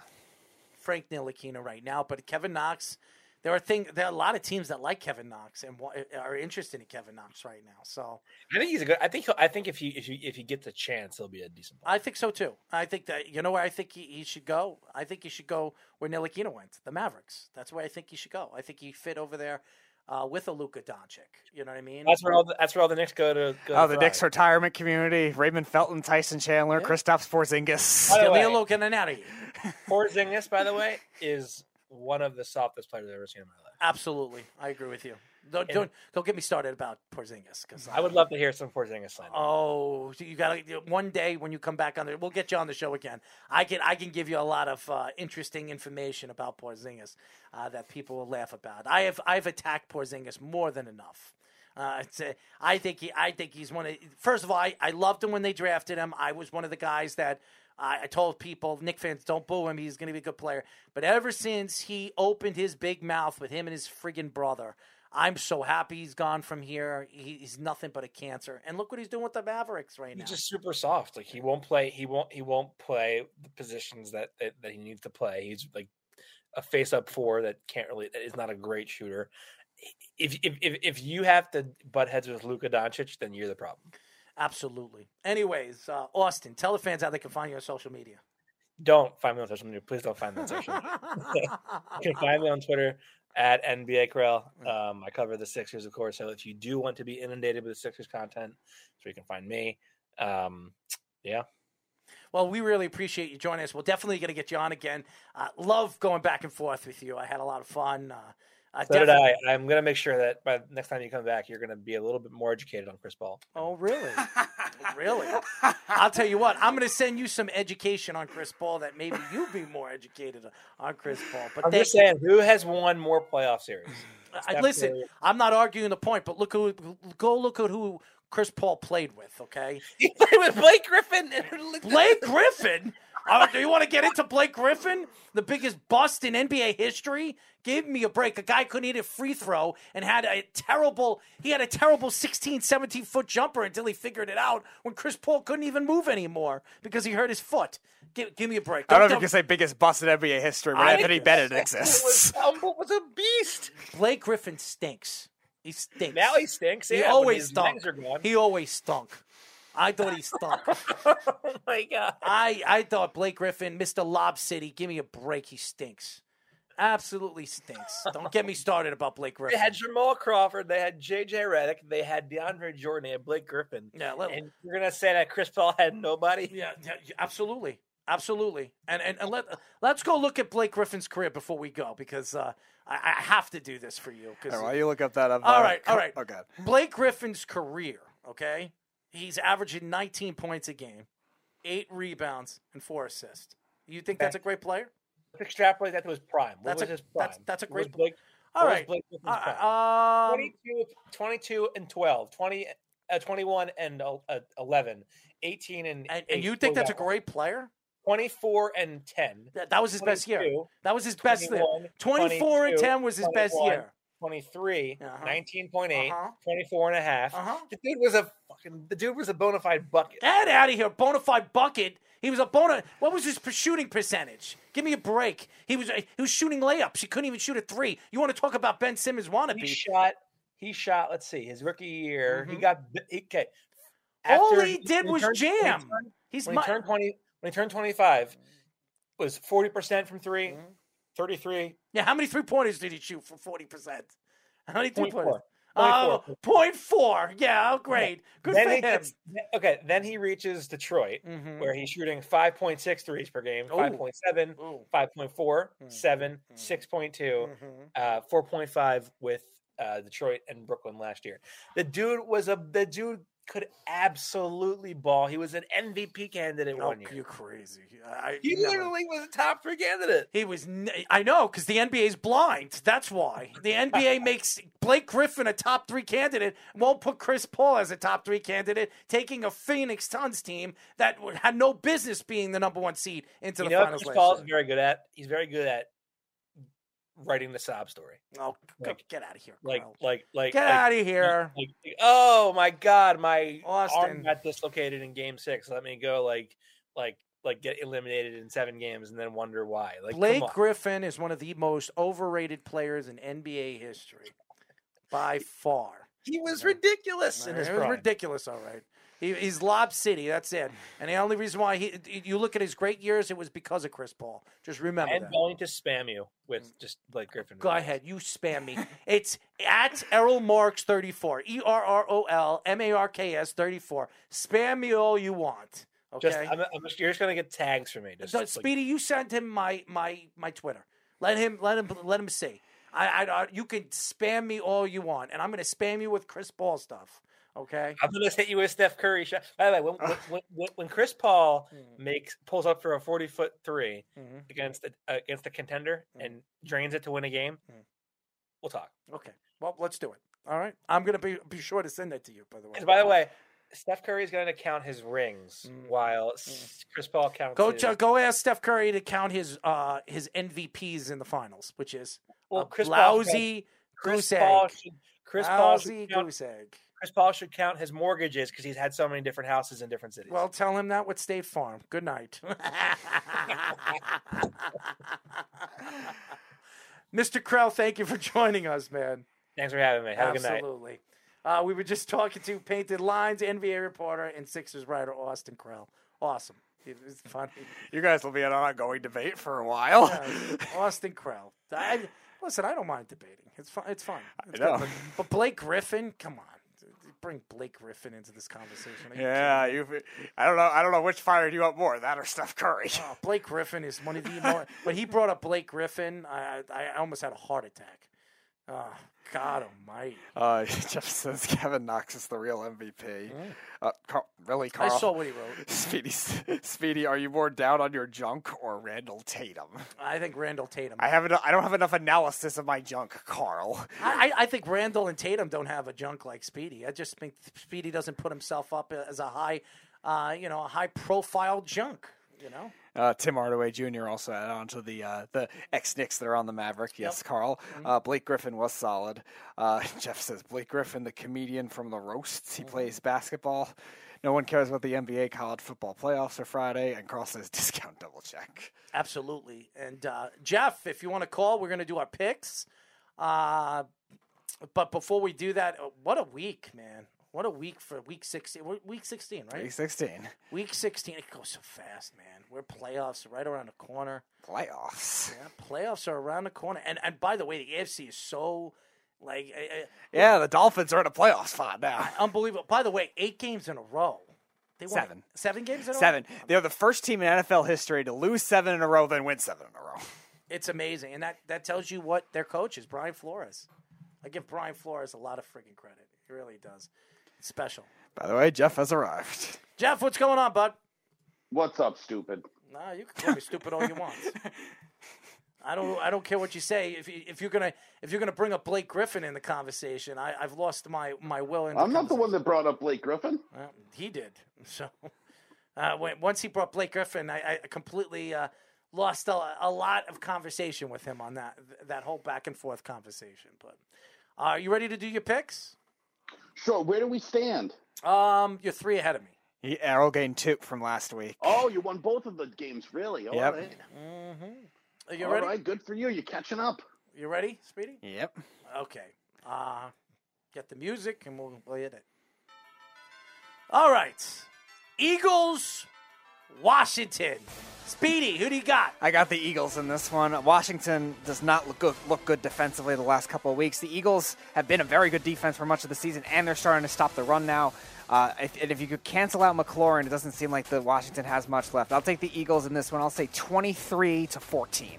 Jeff, who do you got?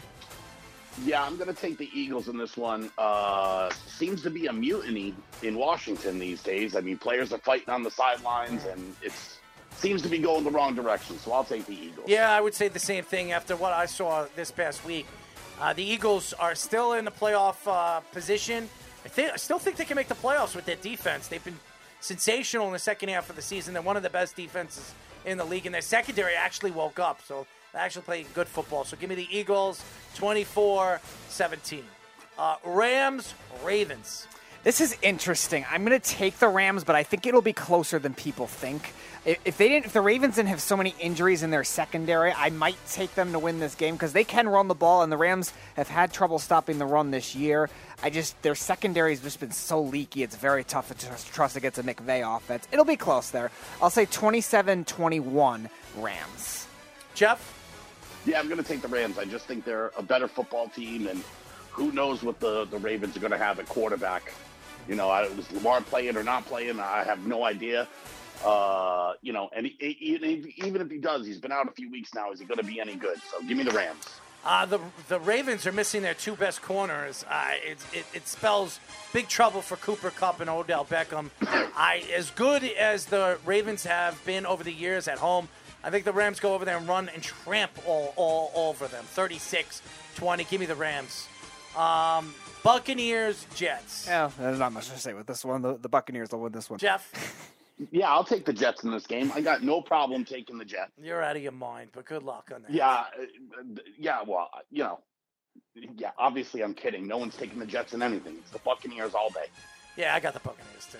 It's, I, I mean, the Jets shouldn't have won last week, but it really didn't change their draft status. So, uh, give me the. Although I will say the Jets impressed me last week, not for nothing, with all those people out, and they still played pretty good, even though it was the Jaguars.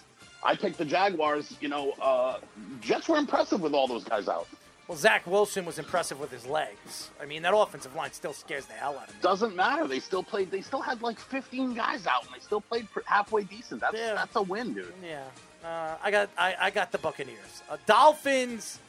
Titans. Who do you got, Speedy? The streak ends here. I'm taking the Titans in this one. I think this this Miami offense is still not the most trustworthy overall to us, but playing playing very well. Jaylen Waddle looks very good, but Tennessee's defense has been very good too, and I think that front seven is a good matchup for them against a Miami offensive line that still had their issues. Titans are getting guys back offensively, look good against the 49ers. I'll take Tennessee here. I'll take 23 to 17.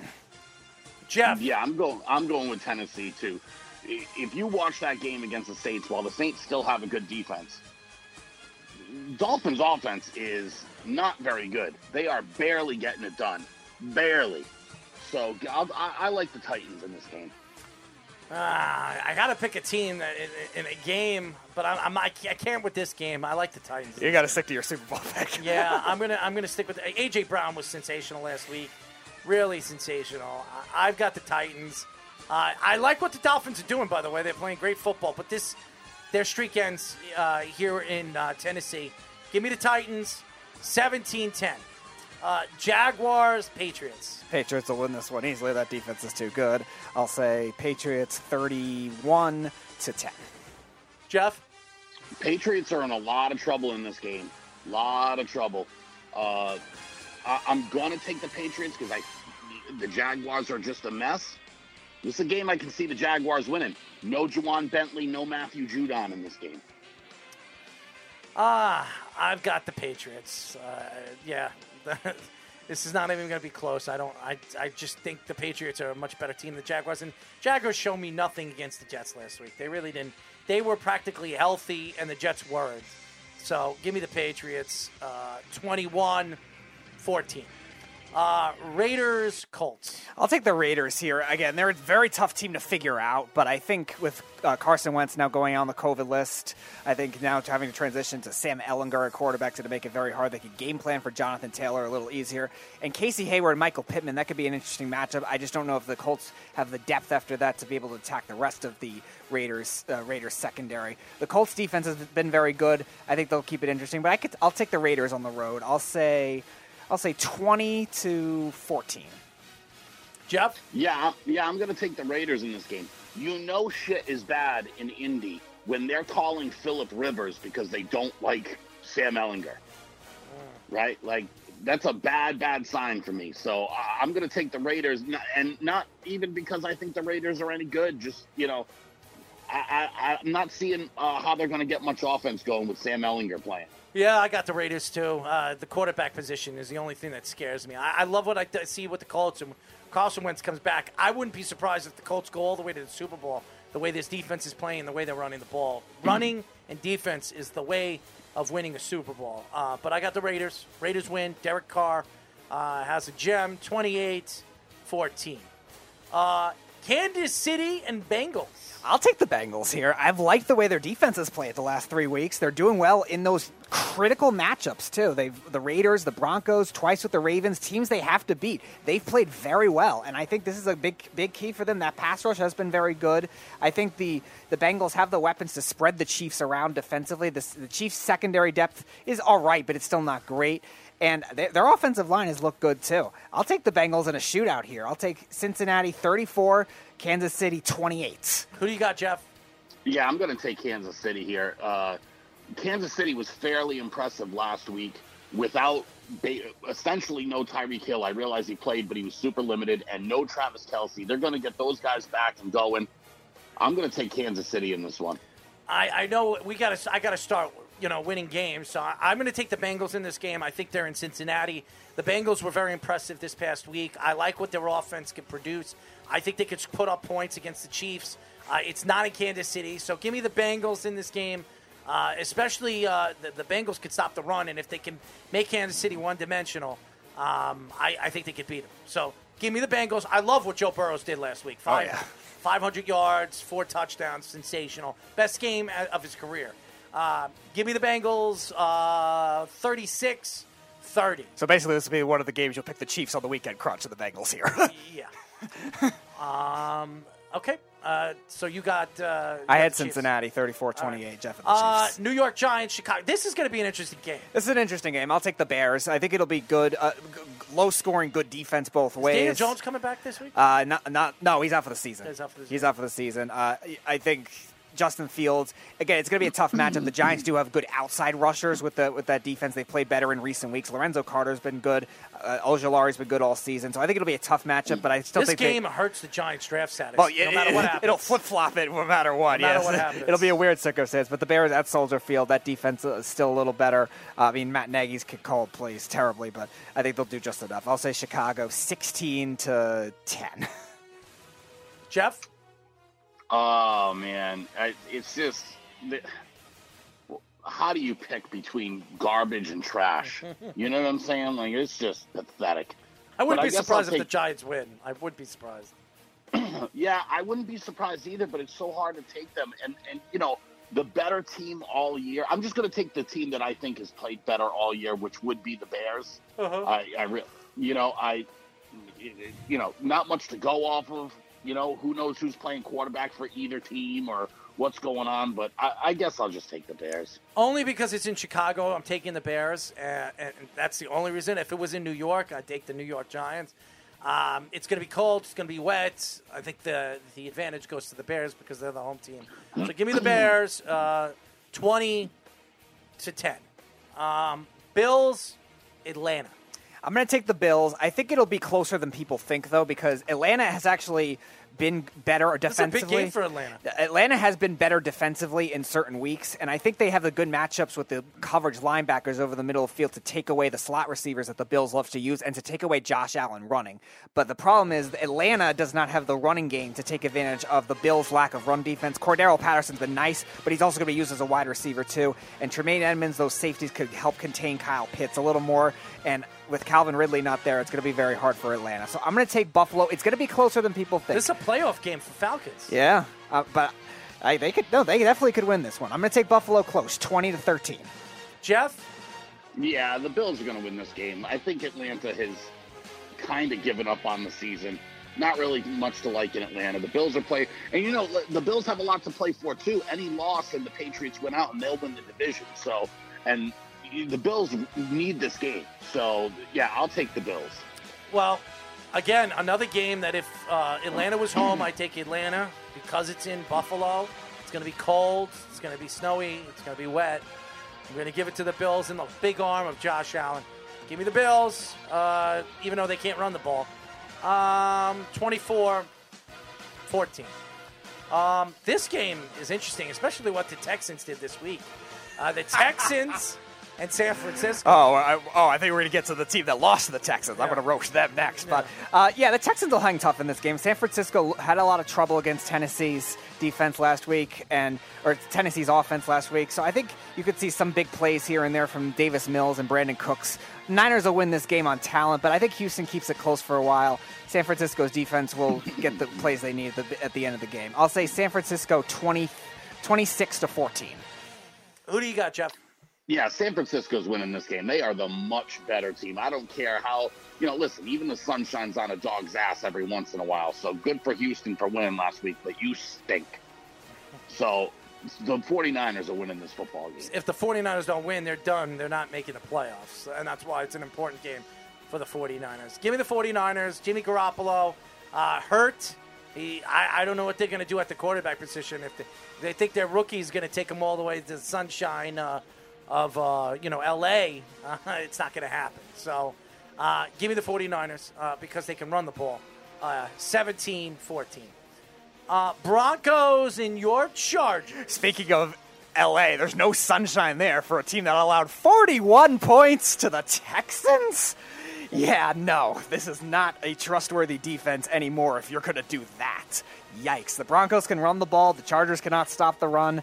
And even the Broncos offense, which isn't great, still has talent on it where they can should, should take advantage of the Chargers defense that allowed 41 points to the Texans. Game will be close, but I just have to roast them for that. Broncos win it 21 to 17. Go ahead, Jeff. It's hard to pick the Chargers because they are so Jekyll and Hyde right now. But I'm going to do it. I'm going to take the Chargers into this game. I don't believe in the Broncos. I don't believe that they have a good quarterback.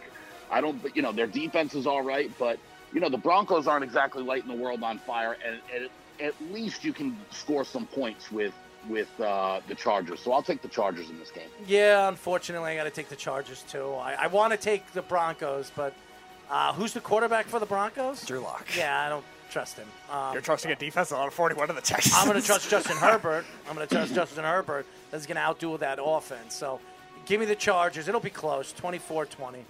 Uh, Saints, Panthers. I'll take the Panthers. I think they're due to win at some point. I mean, they, they, they can't be this bad. They're not this bad talent wise. I know their offense has had their woes. Sam Darnold's coming back this week to be the starter. He came they- back last week. Uh, yeah, yeah, yeah, but now he's gonna be the, now he's gonna be the full time starter. They actually announced that like he would be definite.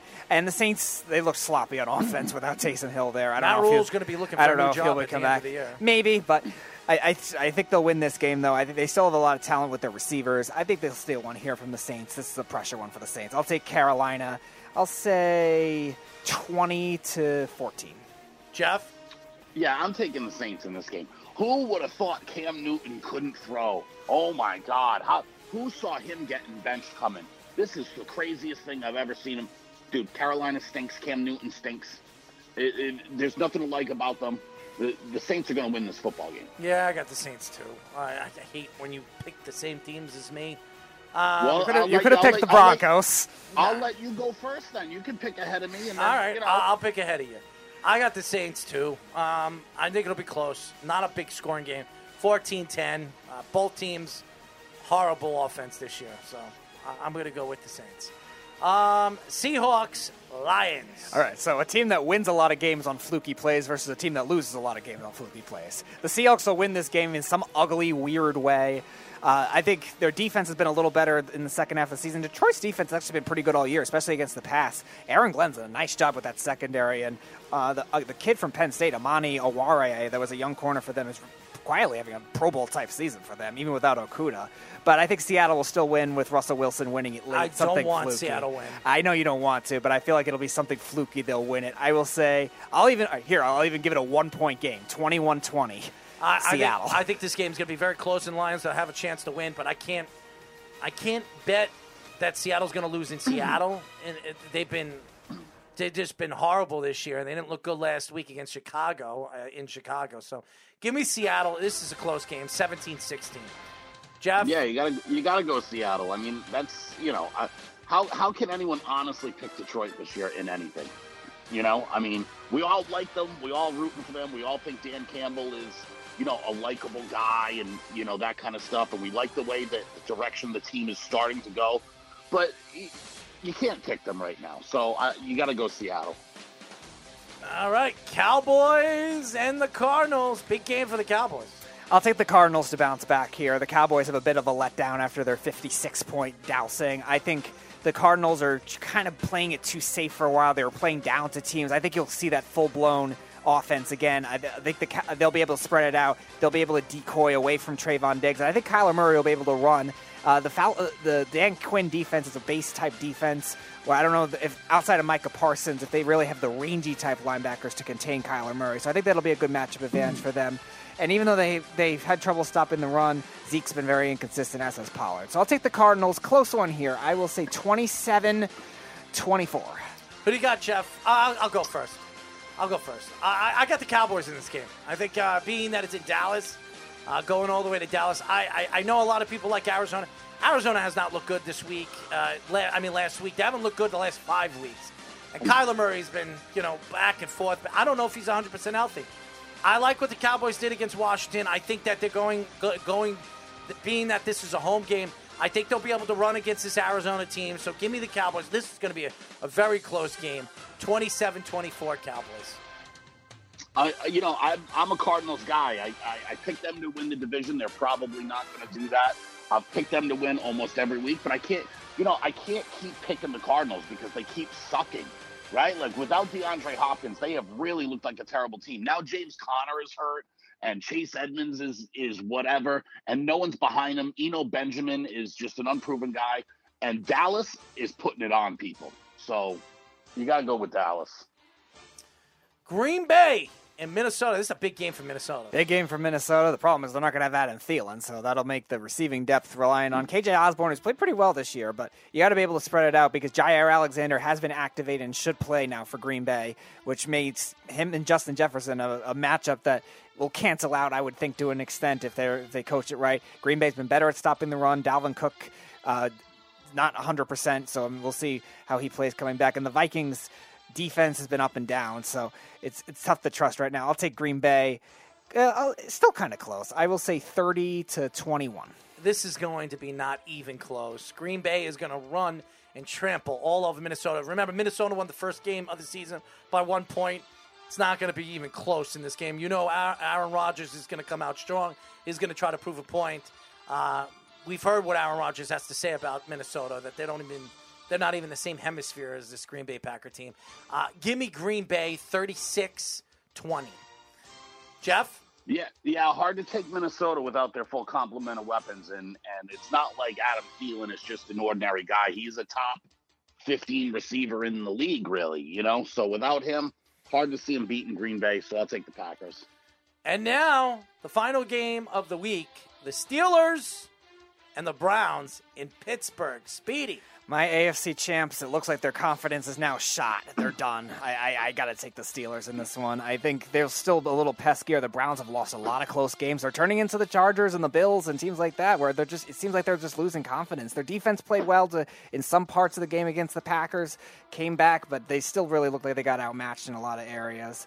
The Steelers are a more experienced primetime team, better coached. I'll take them to win a sloppy one. I'll say 20 to 13. How about you, Jeff? I, I'm gonna, I'm gonna pick whoever you don't pick. I'm, I'm, well, listen, I'm, I'm very torn because Pittsburgh played a very close game against the Chiefs last week. Very close game. I mean, scoring that one touchdown in garbage time, just impressive. uh, so I'm taking the Browns in this one. I don't care. The Browns can still play some pretty good defense. There's not a lot to like in Pittsburgh. It's really going wrong. Uh, you know, a lot of ways for them. Ben, ben Roethlisberger looks terrible. I'm taking the Browns. All right, since you're taking the Browns, I got to go on the opposite side. I'm taking the Steelers in this game. They're the home team. They need this game because if they win this game, they're one game behind. If the Bengals lose this week, and uh, well, both teams need this game. Yes. Well, I, I don't think the Browns are making it. I, I, just don't. That tie for the Steelers might help them, you know, get a wild card spot. Um, yeah, but if the Browns win this game, that would put them ahead of the Steelers. Yes, but I, I just think that if the Steelers win, they have a better chance of making the playoffs. Give me the Steelers. Uh, I think the Steelers win this game. Uh, I think it'll be Did close. Did you see that? Did you see the Steelers game last week? Yeah. How close was that? Yeah, I saw the game. Thank you. Thank you for opening your big fat mouth, which always loves to do. So what, what are you talking about? That was a close game, Shut right? Up. You know what else? You know what else was a close game? The Chargers allowing 41 points to the Texans.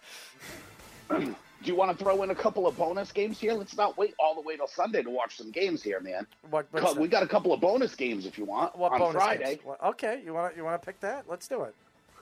What do you got? Are these gonna are these gonna count against our record or no? Uh, let's do it. All right, we're adding college football into the mix. Let's do nice. it. Let's do it. Let's Uh, do it. Don't don't let them count against our record because Uh, I'm let's going do to it. surprise you. I Let's think. do it. Let's do it. No, no, no. Let's just pick them, but not have it All go right. against our all season right. total. Uh, all right. It's fine. Go ahead. Who you got? All right, I'll take I'll take Georgia in this one. I think over Michigan. I, I think their defense still being able to stop the run will be able to contain that two-headed monster rushing attack. Uh, and will Michigan be able to throw the ball when they need to? Is going to be it's going to be tough. I think Michigan's defense keeps it close for a while. I'll say Georgia wins it. I'll say 24 to 14. Jeff, who do you got? Georgia's winning this football game. Michigan has no passing offense whatsoever, and that's how you beat Georgia. You got to pass. If you're a run only team, you're going to be in for a rough ride. So uh, I, I really like the dogs in this game. I know you like the dogs. You have them winning the national championship, and I'm going to go with the Bulldogs too. I, I, I, as much as I like Michigan, I want to see Michigan win, and I, I hope they win. I really do. I hope they win. But I, I just the door. I, I wish they played Alabama or Cincinnati. I think it would have made more sense. Listen, uh, y- uh, you know, uh, I got Aidan Hutchinson as my number one pick in the draft. Yeah, he's year. number one. He's definitely number one. Definitely Right. number one. Um, But you know, still taking the dogs. And the Lions, I mean, the Jaguars look like they're getting the number one pick. So, again, so it looks like it's going to be Aidan Hutchinson Yeah. over there. What great what great coaching hire will they make though? I, I think they're going to get a good coach this time. I They're do. gonna, they're gonna hire Byron Leftwich. Yeah, that seems that seems like it right now. Um, I, I'm going to go with the Bulldogs. So, there you go. So Cincinnati and Alabama. Uh, I'll take Alabama in this one. I think this will be a higher scoring game than, than the Georgia Michigan game because Alabama is known to struggle against mobile quarterbacks. So I do think Desmond Ridder and Alec Pierce and the group of tight ends that the, that Cincinnati has will make it uh, will make it close for a while in the beginning of the game because the Alabama secondary hasn't been great either. Uh, the question is, will be this will be an interesting one. Jerome Ford, a former Alabama running back, against uh, against Alabama now. Will I, will he be able to expose some things? But usually that edge goes to the coach. I do think they'll be kind of one dimensional, whereas Alabama will balance themselves out throughout the game. I'll say Alabama wins it. I'll say 35 to 24. Jeff, I'm going Cincinnati in this one. I knew you were going to go with Cincinnati. Speedy, Speedy's absolutely correct. Alabama struggles against mobile quarterbacks, and and Cincinnati's got the weapons. And it's you know it, it's a combination of a couple things, right? Because that the kid Job for Alabama, their quarterback, he's not playing. He tore an ACL, I think, or an ankle. or Yeah, something like that. Something, Yeah. something happened to him. And the other thing, you know, Metchie with the ACL being out, that means they can double team. Uh, you know, with Coby Bryant and Sauce Gardner on Yes. on Williams, so th- they can really slow that down when it's down. You know, Alabama's in a tough spot. They're really down to just like one reliable wide receiver. So it, it's not that I would normally take Alabama if they had their weapons. Cincinnati plays good defense. I'm, I'm going to take the upset here. Huh. I'm going to go with Alabama. I think it's the Bulldogs Alabama uh, national championship, and then the Bulldogs.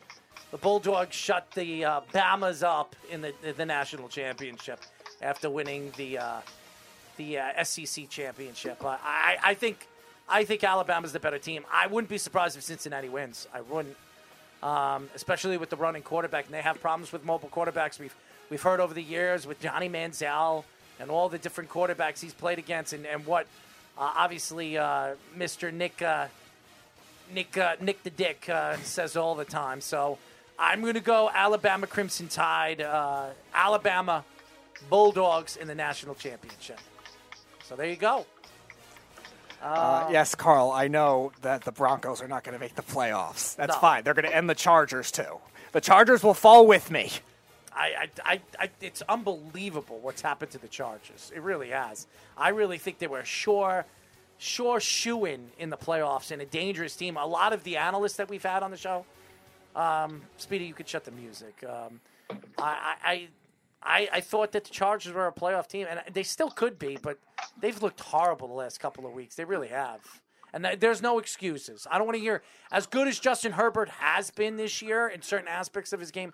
In certain games, he's just disappeared off the face of the earth. And if you want to be an elite quarterback and you want to be compared to the elite contending or Philip Rivers, uh, you, you gotta you gotta show up every single day. You gotta you gotta put the you know. I saw videos of Philip Rivers on Facebook when they scored a touchdown. He threw a ninety yard pass and he's screaming. He's screaming at the Jaguars and everything.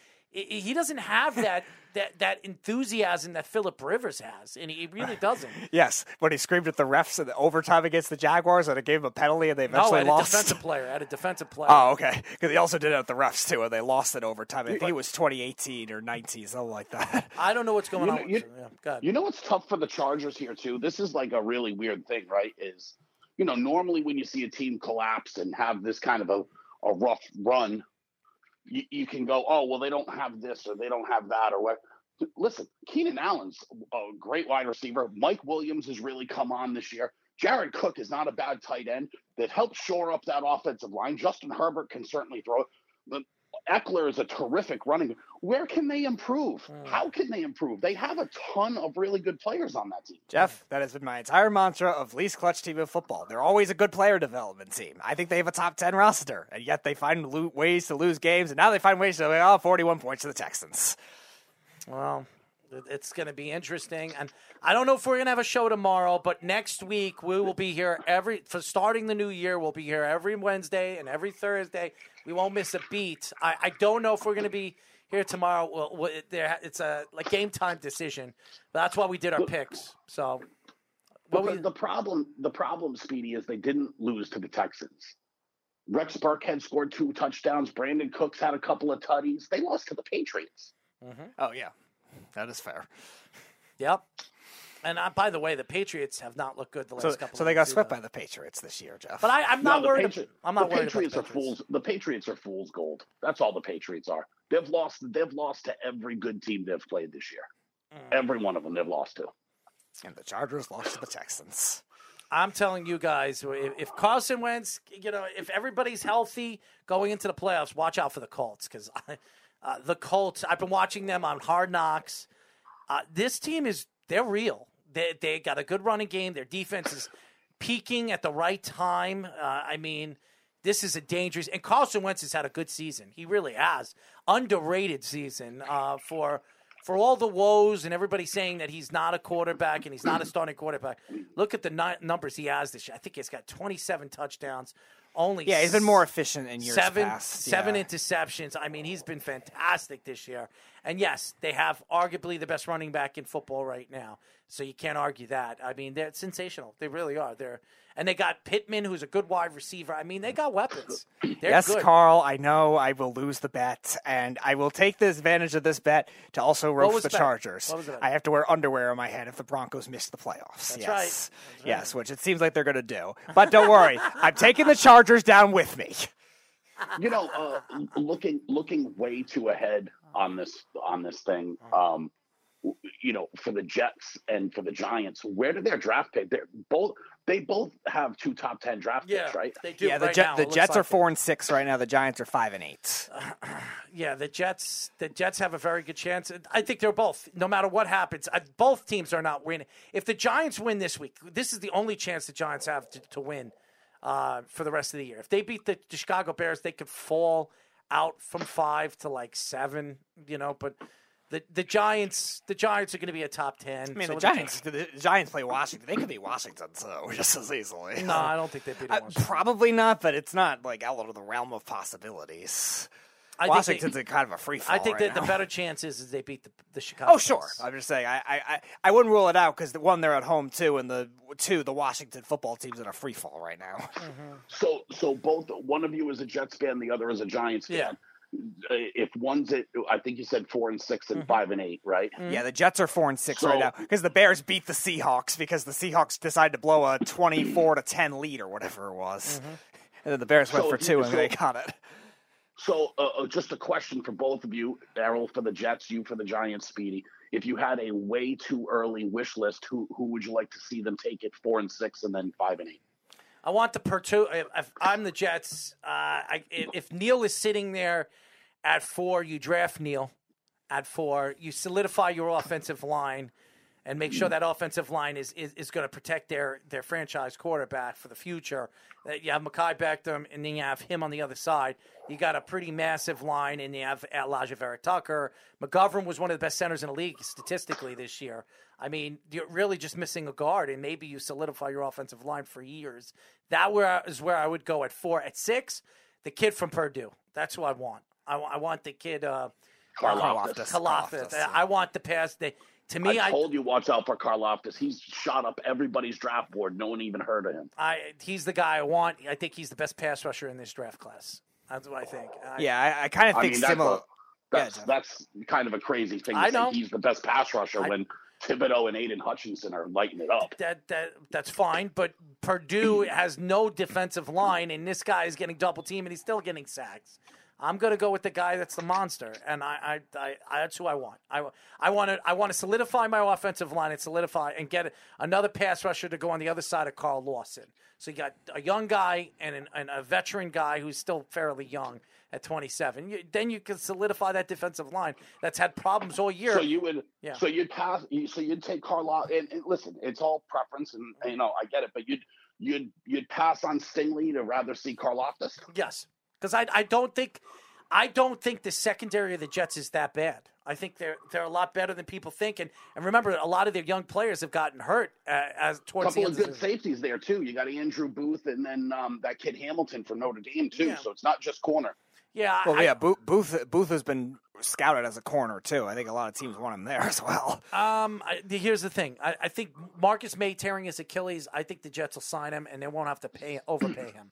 So I, I think why go after safety when you're going to bring back Marcus Maye and you're going to give him a, a fairly decent contract. So, uh, and Marcus, May- Speedy. yeah, so that's what So All I kind of five five and eight. I kind of think similar to Errol, where unless one of the other pass rushers fall, I'm going to want the pass rusher at five. Now, if Evan Neal falls to five, and let's say the Jets do take Karlaftis, and maybe the other pass rushers go at, at the top three, and then there's a surprise or something like that, then maybe they go, maybe they could trade eight back.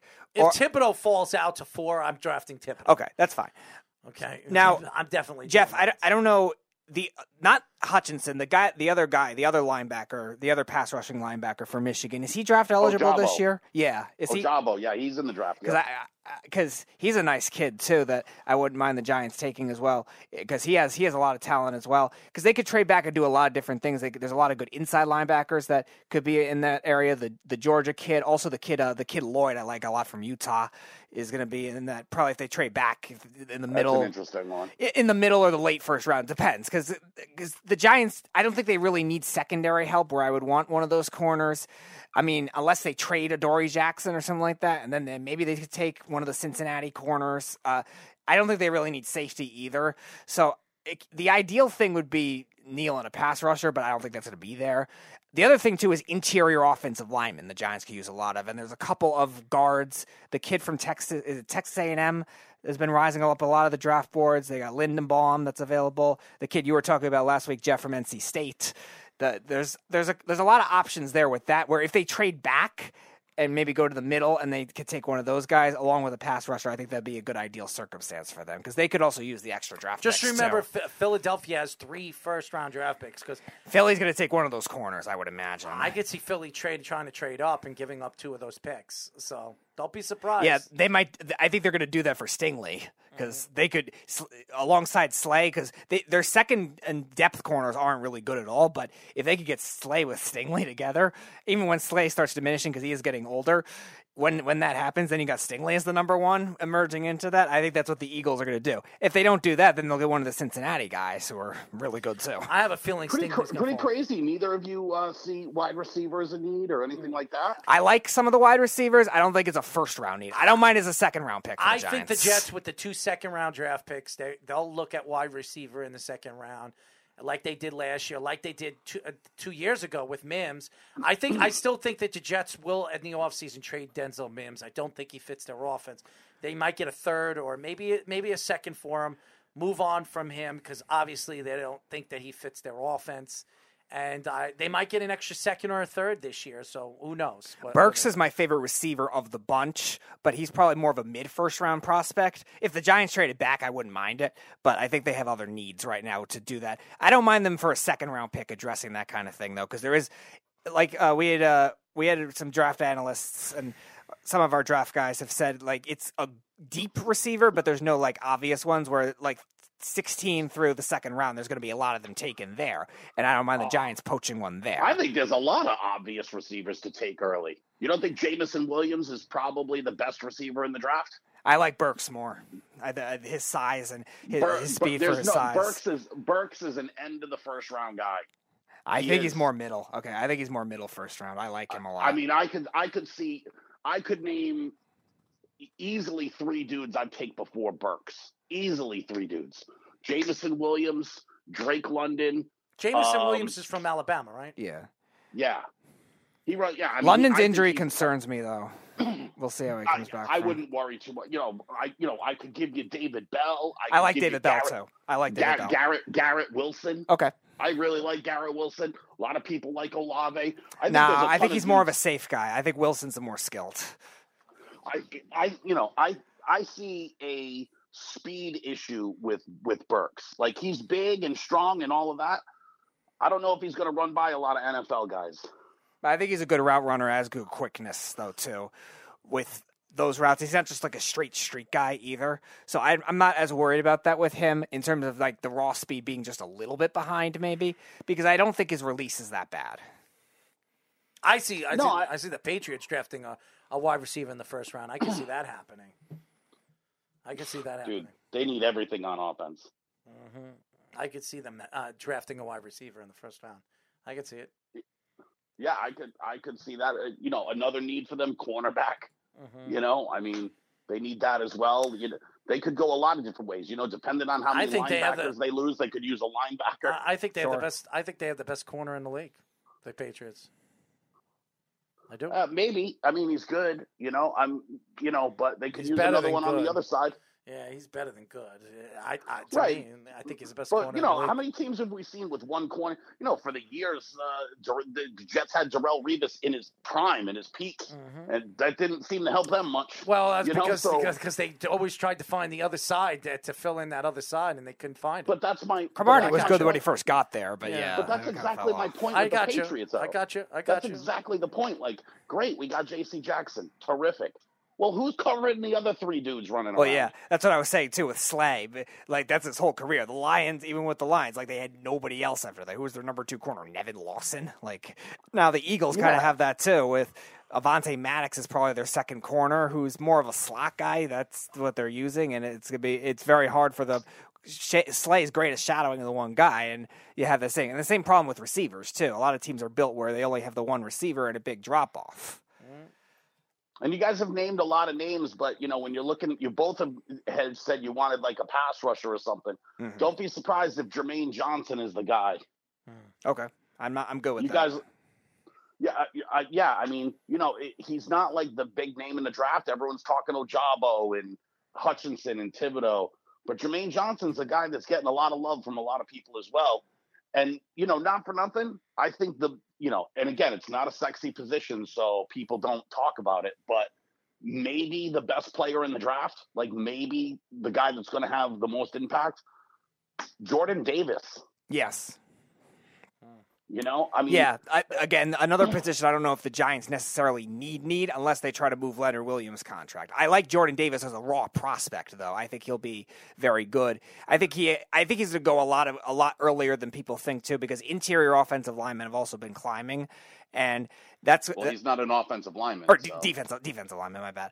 Defensive linemen have been climbing where they're dra- being drafted in the ten through fifteen range a lot more than they were in the past. So I think there will definitely be teams interested in that. I don't know if it's the biggest thing for the Giants right now, unless they trade Leonard Williams' contract because they're they have him and Lawrence already in there, and how much power rushers could you really try to have in comparison to the first round picks where they need other things? No, I mean, I yeah, I listen. I totally understand that. I just look at, you know, uh, this is for me a good barometer is you know because we always you know there's going to be the combine that that shows up and things like that, and everyone's always going to be like, oh, well, this guy's is fast or this guy does you know bench presses 250 or whatever it is Right. a, a thousand times or whatever, and someone's going to fall in love with someone and, and gain some traction, but uh, the best player on the best defense in college, that's a pretty good pick to me. Well, yeah. Yeah, and then I- there's the other extreme where people will bash their combine performance, and then you have a case like Orlando Brown, right, who gets drafted to the third round, and now he's great. Right. Yeah. No, like that happens all the time as well, you know? Um, yeah, but, you know, it, you know, it's hard to overstate how good I think Jordan Davis is, but he also doesn't get any respect because, you know, not a premier, nose- not a not a nose flashy tackle. position. Yeah, Yeah, he's a nose tackle. So, right. you know, and he's in college, he's sucking up three guys right to him. now I that mean, the guy's six foot thirteen and freaking, you know, two ninety and runs like a deer. That's crazy. hmm you want to you want an interior defensive lineman help your run defense. Chargers. That's probably where you should be looking. Oh my god, you are you you, you have this thing for them, man. Leave them alone, bro. Oh. They allowed 41 points to the Listen Texans. to this: pretty sad. Kardashians are in in the news, but not very good. Business manager to the Kardashian found dead. Boyfriend charged with murder, torture. Damn. Yeah, yeah. I mean, listen, that's that's not the first person that that they've had offed. Look what they did to Ben Simmons' career. they killed that thing.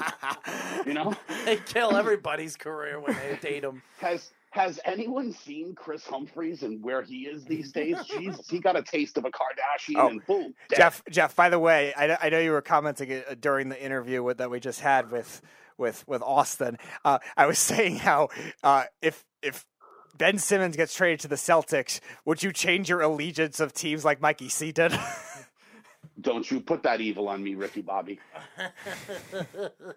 Don't you uh, listen? It's not happening.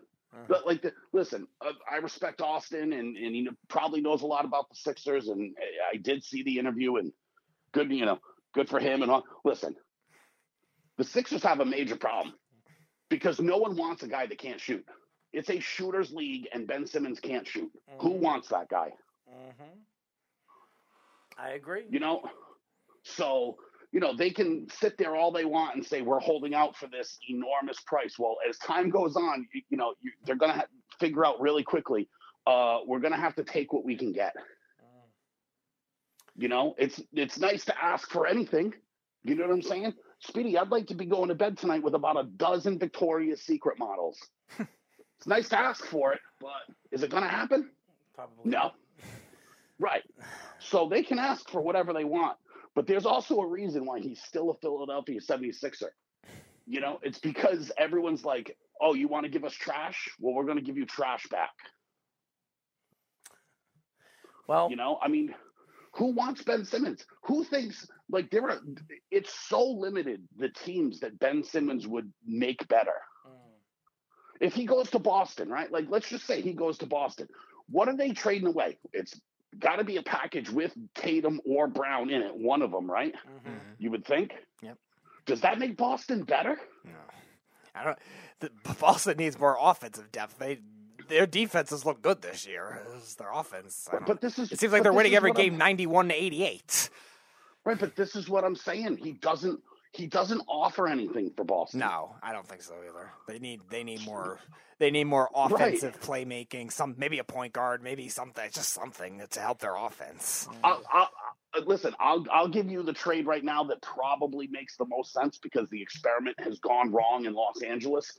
Yo, Russell Westbrook needs to go to Philly for Ben Simmons, and maybe that would work better. Hmm. Because Russ has taken too many terrible shots and he's hurting the Lakers. And we all know Ben Simmons won't shoot it. He'll just play defense, shut up, and dribble. Interesting. Jeff, I mean, do you think it's working with Russ? no, it's not. It's not. You know, he's taking terrible shots. He's doing dumb shit. That could possibly work. Hmm. And maybe it would be a win for Philly too. Maybe having Russ there and can take some of the heat off and get to the rim for Philly, maybe that would work. But there's not a lot of teams Ben Simmons makes better. No, you're right. He can't he can't shoot. You're And I and I know you guys are going to go, "Oh, well, you've said that forever and you just hate him." yes, I have said it forever, and it also happens to be true. How many career three-pointers has he made? We, we looked Three? it up. It was it was twelve for seventy four or something in his career. I mean, is that counting preseason? I don't think he's No, it, that no, it, no, it, it was twelve. I, uh, we we looked it up that one time. No, no, the the basketball reference stats don't count preseason games. So he's been in the league four or five years, and he's made 12 three-pointers Yeah, as a as a point guard. yeah. Yeah, it's not good. Who's who? Get, who's the guy at the end of the Knicks bench? Who's behind Derrick Rose? And I'll bet they have more than 12 three-pointers made in the league. I think McBride Right, has like- like six. Well, and- McBride's, McBride's probably not the one at the end. It's probably one of the like Jericho Sims or something like that. yeah. Right, but but Ben Simmons shoots the ball at a clip of the 14th guy. How many guys are on the team? 15, 16? Yeah, Yeah. Ben Simmons shoots like the 14th guy on the bench. Yep. That's how he shoots it. And Jeff- when he shoots free throws, he can't make those either. hmm Jeff, we And can. somehow magically he got a max contract. Jeff, thank you for calling, bud. Uh, if we don't, if we're not on tomorrow, we'll definitely see you next week. Have a have a merry, merry Christmas. Obviously, Christmas is over, and a happy New Year. So why would you even say that, you dope? Because I never got a chance to say Merry Christmas to you. So there you go. Yeah, I don't care about Christmas. I hate ha- I hate people that are happy. Uh, I, I, I hate happiness. okay. Happy New Year. No, just New Year. New Year. I'll talk to you later, Jeff. Jeff from Tampa. Wonderful. New Year. Thank you to all the fans for sticking with us all year round.